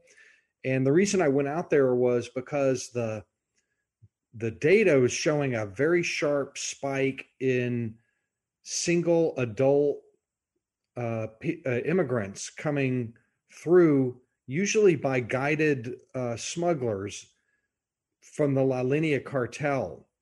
Uh, very large groups, one hundred fifty, one hundred, uh, unusual uh, for that for that area. So uh, the Biden border crisis, in my opinion, has definitely arrived to the Big Bend Uh, region. The folks there that are coming through are going to I ten, which is kind of an east-west corridor. We don't have maps here, but but if you can get if you can get yourself to I ten, you can pretty much get to yourself to anywhere in the United States. Uh, fifteen thousand immigrants came through that way that were just apprehended in just the first few months of this year, as opposed to four thousand and five thousand for entire previous years. And that's what's happening there. It's a kind of a cat and mouse game happening, but it's definitely favoring the uh, mice over in that region. Uh, we we I played your report that you did uh, on the uh, the um, those that uh, aren't caught. What are they? I forgot what I just lost. The my gotaways. The yes. gotaways. Yes. Uh, so I sh- I played that a little bit earlier. Um, it's it's interesting to see. It seems like, and I don't know, to me, the, okay, let me start here. It looks to me like the um, the technology is so- sophisticated enough to get a really good sense about how many numbers are coming across the border. Is that a safe statement?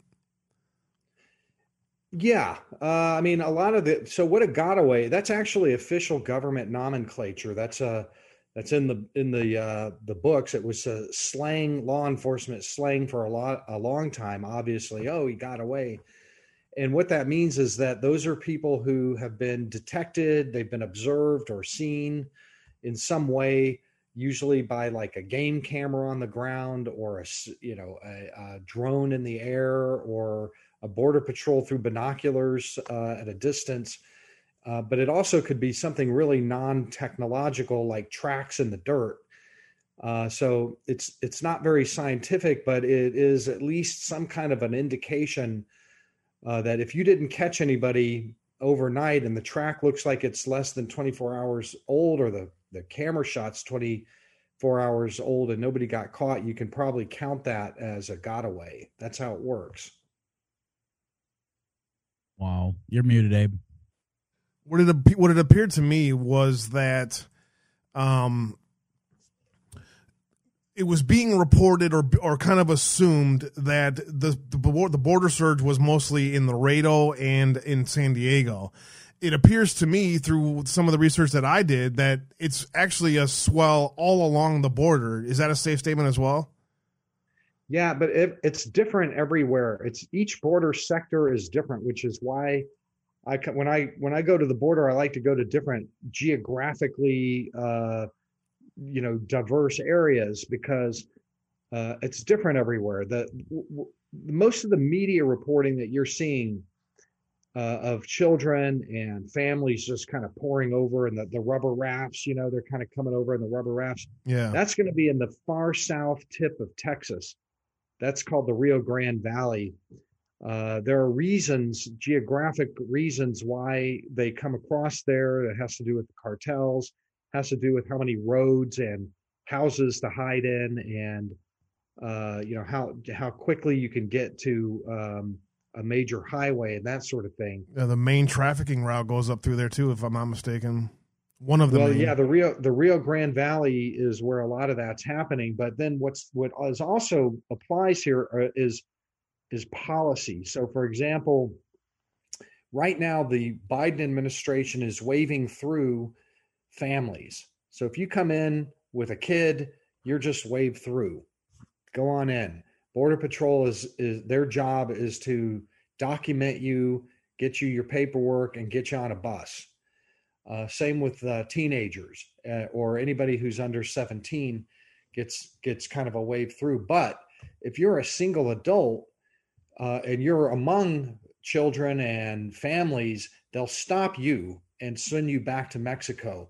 That's called Title forty-two, which is a pandemic era related kind of a COVID uh, policy that Trump started and Biden has continued for single adults. So therefore, uh, you are going to go to places where you can get in, where there's a better chance that you won't keep getting sent back.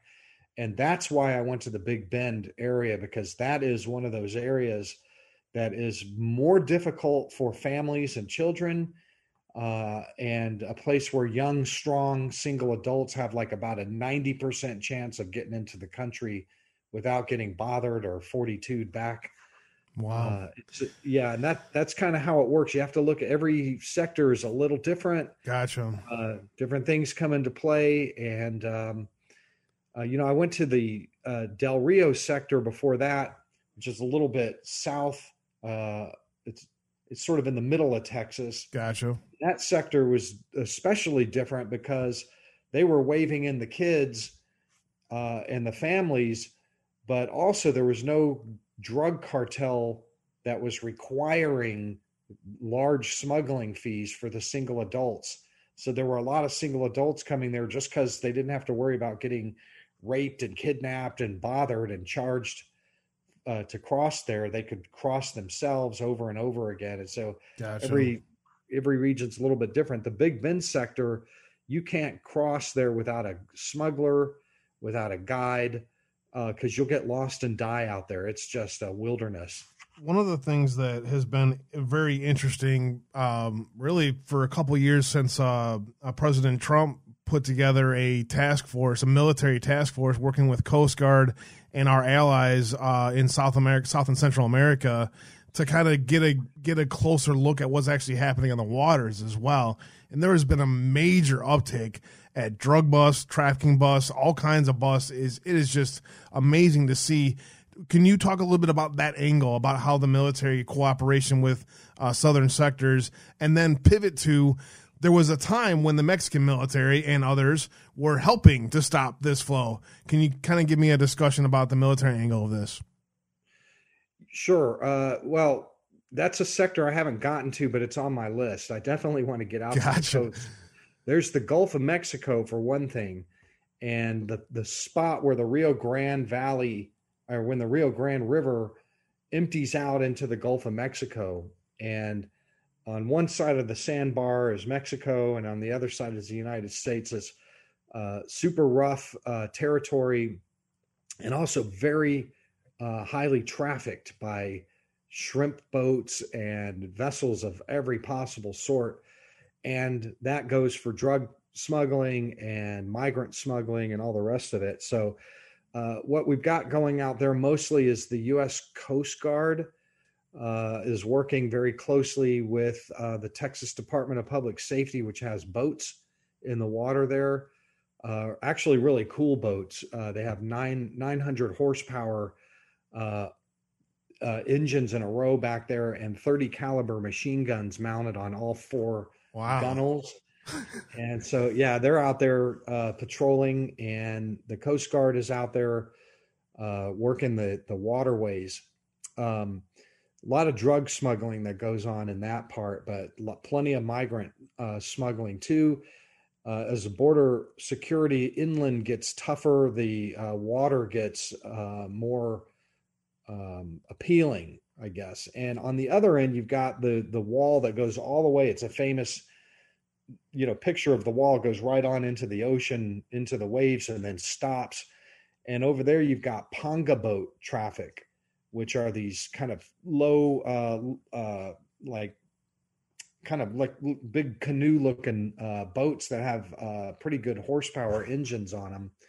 And so you have a steady traffic of that that goes on. And the same thing, Coast Guard and um, uh, Navy, U S Navy is out there. They've got ships and they'll use satellites. And uh, uh, so there's a, there's that. In fact, there was just um, a couple days ago, a tragedy out there where one of those panga, well, it wasn't a panga boat, it was a, a regular uh, cruise ship, a f- small cruise boat, somehow washed up and broke apart in the surf on the U S side, and a whole bunch of immigrants died just a few days ago. Wow. It's, so um, there's, it, there's a game going on. It, what's amazing to me is um there no one really addresses the issue. It's just it's it's it just it continues to happen, and the the kind of the faux uh um emotions thrown towards it by politicians just drives me nuts, man. And it, it's what's frustrating, because you're out there, I mean, let's be real, out in the field risking your life. The, the, you know, you can say it doesn't have, there's a level of danger that maybe not what you've done in the past, but you're trying to get the message out. And you have these politicians that are just, you know, throwing stuff at a fan for to, to try to please people. It drives me nuts, man.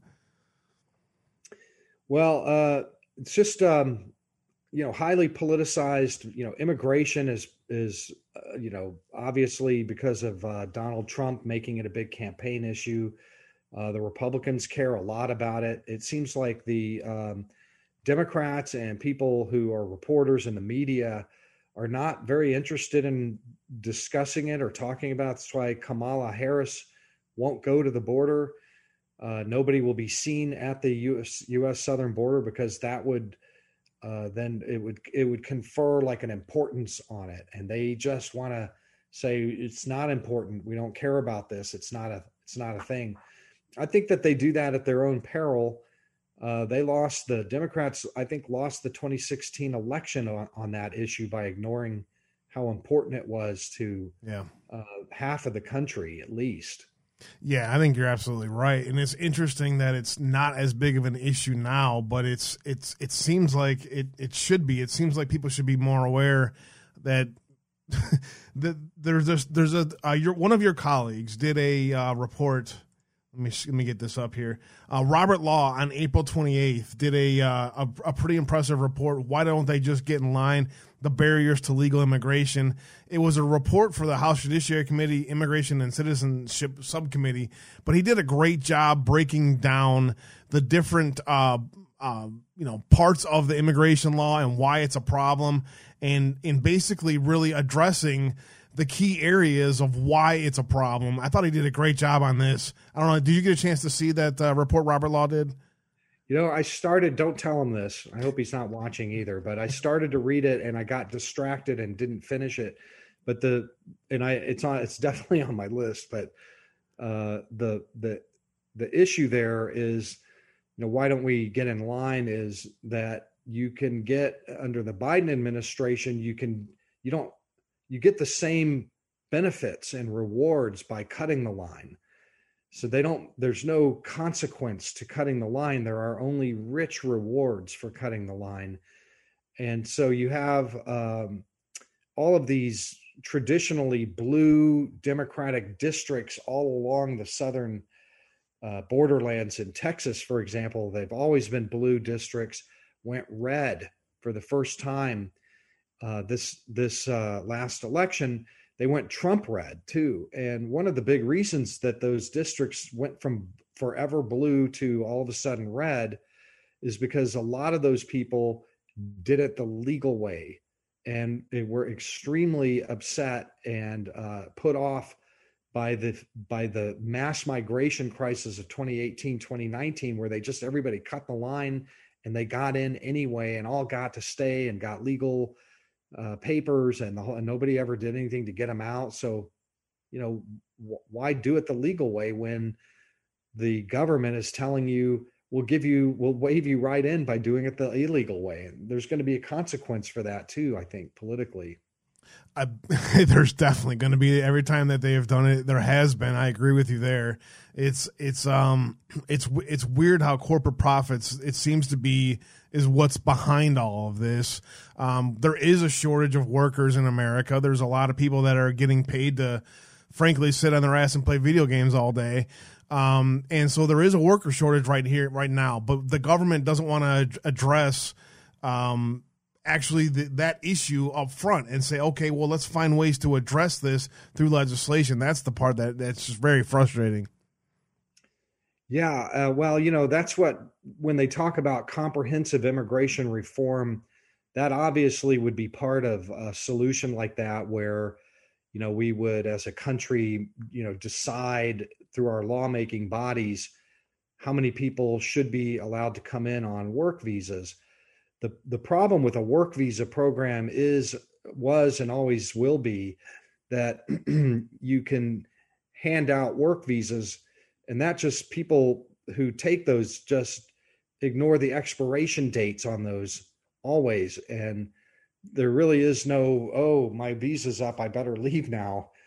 Uh, they just sort of, uh, you know, we saw that with the yeah. uh, Rosero program in the sixties and fifties, and I don't know. It's just one of those um, sort of impossible uh, entanglements to try to figure out. But if the if the the Congress wants to enact a solution, a policy solution to this, man, that's their prerogative. They should do it. But right now, it's illegal to cross the border and illegal to stay in the country without permission.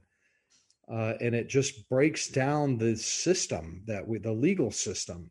Why have a legal system if everybody who wants to come in illegally gets to stay? It's very frustrating. And then they have, uh, you know, immigration judges and lawyers who, who complicate it even more by, by clogging the system up with frivolous lawsuits and other things to try to get uh, the immigration policy made even worse. Mark Pukita is with us. Mark Pukita is running for Senate in Ohio. And I wanted to see if Mark had a question or comment about what you said so far here today, Todd. Shoot. Uh, so, Todd, what do you think is the most important thing that state governments can do to help stem the flow of illegal immigrants, right? So we're in Ohio, but what can we do either um, legislatively or actively as human beings to stem this tide? Well, honestly, the the majority of the problem falls on federal shoulders. I, I mean, a uh, you you need a federal police force to uh, that has proper jurisdiction to stop and return and deter illegal entry. But the other problem is a, a federal problem too, which is interior enforcement. And there is a there is a place for state and local governments to uh, integrate with with ICE, and, and that's ICE's duty. Uh, and the problem there is that all all the state can really do is is have what I would call like. Um, sensing programs where you can, you have your state police and your local police have a role in detecting illegal knowledgeable, knowledgeable about what's going on.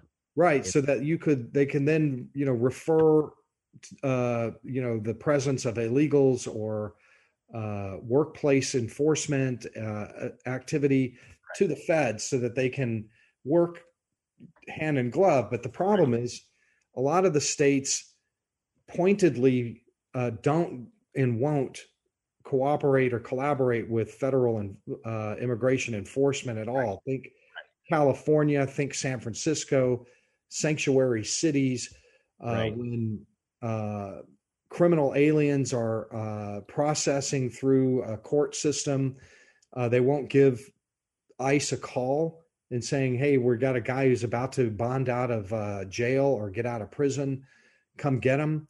They're right. more than happy to just let them be released and, and uh, you know, cut. Who's a violent felon? Violent felons, they don't care. They don't care. It doesn't matter. They won't cooperate. Right. And so there is a role for an integration where state and local governments are feeding the federal the federal's information so that they can come and get them. So let me ask you this. Okay, my position is on immigration as Ohio's next senator that we need to pause immigration. And we need to figure out, number one, who's here in terms of illegal aliens. Number two, who's here on overstayed visas. And then number three, we need to answer the question, how much and why? How much immigration do we need and why are they coming? How do you feel about that? Well, I wish you were in Texas, I'd vote for you, but uh, 'cause I live in Texas. Where are you in Texas? In Austin. Okay. Oh, the liberal bastion. Like, so my, most of my family is in Houston right now. Yeah. Yeah. Um, but you know, look, uh, the, the state of Texas, uh, they're, they're kind of a pretty good case in point, but Texas is a red, is a red state. Uh, Austin, not so right much. now. For now, and For now. Uh, very, yeah. very much uh, helped along in the last elections by those districts that went red, that used to be blue down in the in the in the South. In Texas, uh, the governor uh, deployed state troops to the border, state troopers to the border, in large numbers. I mean, you know, twenty-four seven, uh, plugging the gaps down there on the border, because we can detain illegals as they cross. We've got our boats. I mentioned the boats. D P S, Texas D P S yep. has these boats up and down the river. Uh, and we're doing in Texas what we can do. We to, have to give Greg Abbott a lot of credit. Yeah. And the state legislature too, because this is right. not cheap. Yeah. Uh, you know, we have a, a fairly blood red state legislature in Texas too. Uh, and they're willing to spend a billion dollars on this. To uh, for Texas to secure, help the feds secure the border. You're not going to see anything like that in California or New Mexico. So, um, and if, and if even anything, Arizona, you'll see the opposite. Opposite, you'll see five oh one c three yeah, supporting exactly. the lawyers. But it, it's funny you mention a billion dollars because people need to understand that the Biden administration thus far has committed to spend ten trillion dollars. That's a hundred billion dollars a day for the first one hundred days. And you're talking about the legislature in Texas spending a billion dollars to fix this problem, right? That's yeah. minuscule compared to what's being wasted by the federal government right right now. Yeah. I mean, they, they could, this problem could be, could be, I mean, the, the look, the, issue of illegal immigration was well in hand, uh, fairly well in hand. I, in my opinion, it was they, we were still getting it, it, when Trump was president and had clamped down on in in this with this variety of very innovative policies. Nobody had ever done things like remain in Mexico. You have right. to live in Mexico. Extremely effective. Uh, everybody went home or else stayed home who was going to try to cross the border illegally, because why would they, the, if the goal is to get inside the United States and work illegally by hook or by crook on a, some bogus asylum claim, uh, why would you, you know, the great Mexican dream is not the idea here. So you, nobody wants to wait in Mexico, so they would just go home. Um, he had some very innovative uh, policies that had gotten illegal immigration down to about thirty thousand a month. Uh, the new numbers for April are just about out, out now. Uh, one hundred eighty thousand will be pushing one hundred eighty thousand a month. That's historic. I think it's more than that.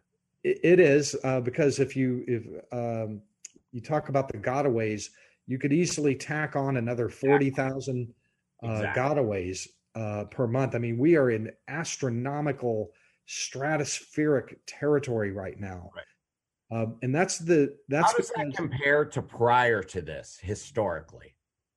I mean, we've had periods of uh, where it's gone up and down like that, but it's never with the the ascent of the White House. Right. Like, the White House usually doesn't want this. Uh, governments, state lawmakers, and elected officials don't want this. They it happens for reasons other than because they arrange for it to happen. Right. So, uh, and we've had um, twenty eighteen, twenty nineteen was a good example. Uh, we had one hundred forty thousand come across in the peak uh, month of that in May of twenty nineteen. Which was just a, everybody was just couldn't believe that so many people had come in, one hundred forty thousand. Man, those were the good old days uh, compared to where we are now. Yeah. Right. And well, um, there's, there's more than just, um, it, it's the people who are, who are sick and tired and standing up and saying, you know what, we, we got to change this. We have to change the way that this is happening because nobody wants to see, you know, human suffering. And, and at the, at the foundation of the, this enabling by the President Biden's administration is enabling human suffering. And there's ways that we can do this effectively. And that's why it's become such an issue to the point in, in Austin, it's become an issue. Uh, you guys had a major, uh, I, I don't know if it's still, if it's major yet, but that, that kind of, uh, the people standing up against the tent cities and, and homeless camps is, is beginning, I, I gotta believe is tied in with, with, uh, illegal immigration too, I would assume. Is that, am I wrong on that assumption or? Yeah, you might be wrong on that one. I don't know. Uh, but, but what it shows is that, cause this is a real democratic, this is a blue, uh, turquoise blue dot in a sea of red here in Austin. And you're talking about the homeless, uh, you know, encampments that you see. We just, our city council just approved the the laws that enabled that like a year and a half ago, two years maybe. Uh, and um, the people just had a referendum, and those are Democrats, mostly those who voted to um, roll that thing up and end it. So maybe though, um, there would be a, I mean, there there is Democrat, some Democratic opposition to illegal immigration in the area of unions, labor unions. Uh, remember Cesar Chavez, you know, the big labor union leader used to, to to field vigilantes down on the border that would round up illegals and regard them as strike breakers and beat them up uh, and send them home. That right. those, those were that that's Cesar Chavez, right? Because he didn't want people competing with his union workers. Of course not. Yeah, yeah. Of course not. So there there is this strand of that out there. Uh, but right now, it's the progressive uh, left, think the uh, Bernie Sanders kind of block that holds a lot of sway and influence in the Democratic Party right now that I think Joe Biden doesn't, I mean, I think he's eager to um, appease them. Uh, they helped him, they helped get him over the edge, get him elected. Uh, and that new Democratic Party with them in the coalition. So they hold a lot of sway right now. I don't know where uh, the Cesar Chavez labor union types uh, come into that, but but I don't think that they're in a gone away and disappeared. Yeah, I yeah, I don't know where they are, uh, but for whatever reason, the um, progressive left in this country loves lots and lots of illegal immigration. No borders. We're all humans. There's no illegal humans. That whole thing, um, I don't understand any of it. Actually, I think that you know that hurts.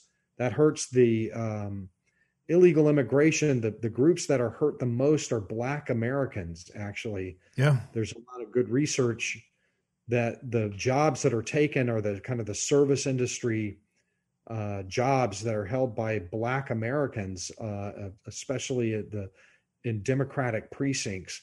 But I think they just, nobody wants to admit it or talk about well, it. And then you end up with, you know, what's happening in Chicago where um, you know, there's there's fights over land that has been land in families for a long time. That's kind of the foundation of what the problem is there. It's it's it's the foundation of a lot of problems, which is why the naive ideology of uh, of you know, there are no borders. It's just the, the foundation of a country is sovereignty. If you can't have sovereign, basic sovereignty, human sovereignty, personal sovereignty, and country sovereignty, then what? You don't have a country. If you don't have a country, then then what? What goes? What comes? What comes next? Anarchy? Is that? And that's a lot of people. What that that have that kind of thinking. Yes, they would prefer anarchy, and that's the problem, isn't it? Yeah, and you know, one of the things I, you talk about, you know, this this the issue of of countries that that are have enjoy their the sovereignty of themselves, which is that to say that you have borders. That's something that that every country that has ever existed, existed to enjoy for its citizens that were on the inside of its of those borders. I mean, it's it, I think we must be the only country in the entire world, and not only in the entire world, like laterally, but through history, that is just like, ah, who cares, you know, about the borders? Let anybody, anybody who wants to come can just cross in, and whatever rules we had, just never mind, never mind those. And so if, if you were to make an argument against illegal immigration nowadays, very often you'll get called a racist. You're the reason you're against illegal immigration, mass illegal immigration, is clearly because you don't like brown people. That's could, it, there is no other explanation, except that there is. And it's what you just mentioned. It's this idea of sovereignty. There are uh, citizens of this country that that want to have borders because countries always had borders. They throughout history, and every other country in the on the planet has them, enforceable uh, borders.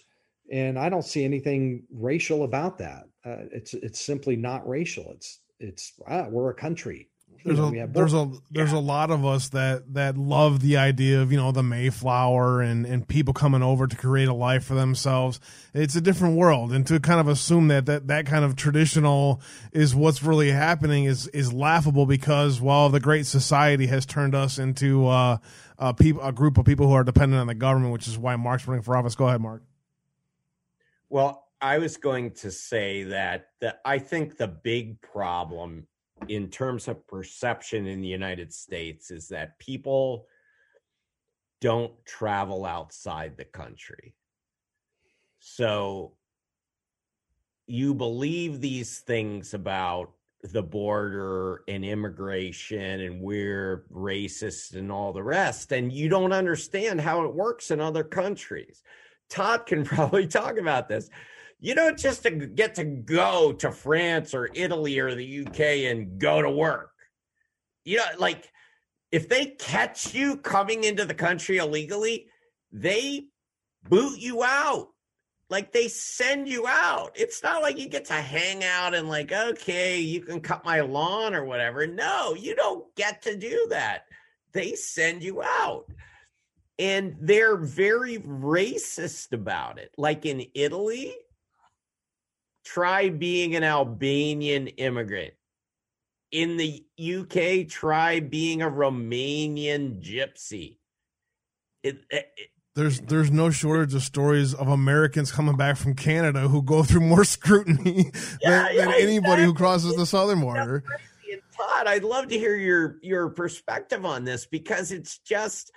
We have people in the United States that are that don't leave the country. And if they left the country and saw what it was really like, like I have people that are like, oh, I went to like uh, uh, Morocco. Oh, my God, the way people live there. And it's like, yeah, every day. There's a very large lack of perspective for sure, Todd. Yeah. Go ahead. We only got about uh, five minutes and then I got to let you go, guys. Well, yeah, uh, you know, listen, uh, I spent time last year, early last year in Guatemala, and the way wow. and Guatemala is one of these countries that has uh, is like emptying out, especially the Central Highlands. And I wanted to go find out, and they're applying for asylum. So they're saying uh, it's government persecution is the reason I'm coming over here, which is a lie completely up and down. And so I went to go visit the Central Highlands, and I spent all this time in a um, in these uh, villages that were like ghost towns almost. There were like hardly anybody left. And when I asked uh, what was going on, why did everybody leave? There must be a lot of government persecution around here. They're like, what? We don't even have a police officer here. There's like there is no there's no government persecution. They went because they're sending money home so that who's left here can build these big, gigantic houses. And so all over these little towns are these like five-story gigantic monstrosity concrete houses. You have that, pictures of these? Oh, yeah, yeah. I wrote a big story about the, the, the okay, house. Can you send me those pictures? Yes. Yeah, I yes. got you. I'll get you. I'll get them to you, Mark. I got all them in right. my folder. Hey, please do that. It's he yeah, did a great report. He's been doing great reporting down there, and this this report is especially great. Go ahead, go ahead, Todd. I was just going to say that's the benefit of rather than just taking everybody's word for it and say, oh, these poor asylum persecuted government going there persecuted asylum seekers. When you actually go there and ask around, where's the government persecution? You won't find any, and that makes these people ineligible. You can't right. just cross in because you want a job. Uh, that's not the way it works. That's against the law. Uh, but it, but you can certainly claim it, but you got to go on, you got to get on the ground and you got to actually figure out. And when you do, right. these people, before they ever get to the United States, I spent a lot of time in Mexico and I've been to Panama and Costa Rica interviewing people on the trail.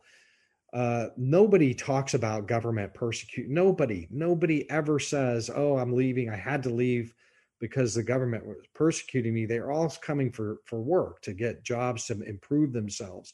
And if I can just add one more thing, um, I, I did a piece uh, a few months ago about a couple months ago about all these Haitians and Cubans that were coming in here and they were being boarded onto buses, going to Ohio and other states across the country all day, every day, buses coming off the border, heading into the interior states.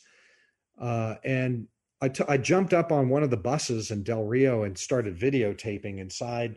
And I put the videotape up there, and I, the most uh, common comment that I got was, my God, these guys are all wearing the latest clothing and they've got jewelry, and that, that guy over there's got an iPhone twelve and everybody's got all this stuff.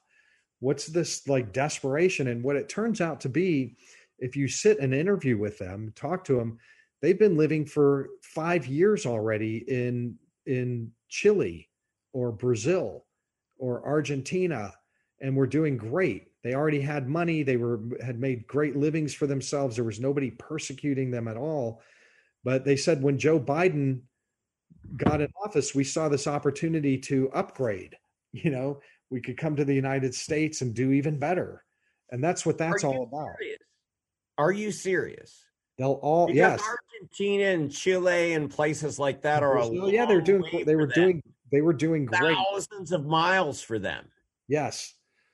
Yes. And they'll come in and they'll wow. claim, they'll claim asylum, saying we can't go back to Haiti. It's the whole thing is just, but mass- we were in Argentina or Chile yeah. living a good life. Yes. That's why they have gold chains and modern clothing and iPhone twelves. Yeah. Uh, So that's um that's wow. the uh that's that's the refugees that are coming up desperate for, for food and water. Uh, let me let's wrap it up here, guys. Uh, first of all, let me kick it to Joe to get a last comment in here, or not a last comment, a comment about that discussion. Then I'll hand it back over to you, Joe, to to finish us off. Yeah, Mark, thanks so much for joining us today, man. I really appreciate our conversations. Todd, thanks so much for jumping in as well. I just had a quick question for you, if you could do it in like thirty seconds. I know that's tough, but what about what you're seeing with the sheriffs and stuff working together in Texas? Because I've kind of seen some great reports about all of them coming together. Uh, well, yeah, the sheriffs, the sheriffs, I mean, they're, they're declaring emergencies down there. Uh, the Del Rio Sheriff's Department, for example, I was down there. I, I rode with them. Uh, they are spending seventy-five percent of their time on this problem. Uh, of the illegals, because the illegals are coming through and creating a lot of havoc. They're stealing stuff. They're breaking into property. They're they're just creating a lot of havoc. And Border Patrol is overwhelmed. So the, the that sheriff's department, for example, uh, Joe Frank Martinez, Sheriff Joe Frank Martinez, most of their time is on the illegal immigration crisis now. And that's the same in Arizona. And you can, even these are Democrats. These are, you know, blue uh, sheriffs that do not want to see this mass immigration happening. That's a quick, short. Thank you. Perfect. For you said exactly what I was hoping you would. If you guys get a chance, go check out todd bensman dot com. That's T O D D B E N S M A N dot com. That's got all of his stuff on there. It's great. Uh, and then for Mark, Uh, you can go to Pukita, that's P U K I T A for Senate twenty twenty-two dot com. That's both their websites, guys. Thank you guys both for joining us today. I really appreciate it. Yeah, definitely. Mark, uh, any last thoughts? So we, what do you got upcoming? Uh, you have more events upcoming in the next uh, weeks or two, uh, and then we'll, we'll probably have you back in another couple weeks as well. Yeah, I've got a ton of events coming up. Tomorrow night, I'm in uh, uh, North Royalton. Uh, Saturday, Medina, next Saturday, Strongsville. I mean, it's, it's just, there, there is a huge um, wave of interest in citizen candidates. That's all I'll say. I love it. Awesome. I look forward to having you back. Todd, any last thoughts before I let you go, my friend? No, uh, just uh, I, I forgot to mention my book, which is interesting in the context of what we're talking about, which is called America's Covert Border War. And it's about the uh, issue of, of jihadists uh, crossing the southern border along with everyone else. Uh, there is a national security component to this. Uh, just a few weeks ago, we had uh, two Yemenis cross the California border, and both of them were already on the F B I's terrorism watch list. One of them, one of those two was also on the no-fly list before they ever got to the border. Uh, and there are many more just like them that are described in the book. And I don't think uh, people should uh, forget that there is this other national security component about the southern border as well in America's it's, border war.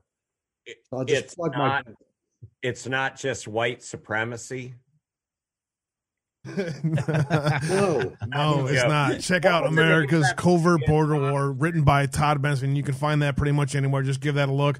Also, check out the great work he's been doing. As you guys know, we we highlight his work all the time here on the channel, and you guys do a great job of getting those articles out to the public. So thank you for all you do as activists out there as well to help support uh, both Mark and Todd, the great work they do. With that, I want to say much love and God bless you all. We will see you guys all tomorrow. We'll be back here with uh, I. lost my schedule. Christopher Wright. Christopher Wright from, Wright from R S B N will be joining us tomorrow. I'm really looking forward to that. You guys have a great evening, and thank you, gentlemen, for your time today. God bless you both. Have a great evening. Much love.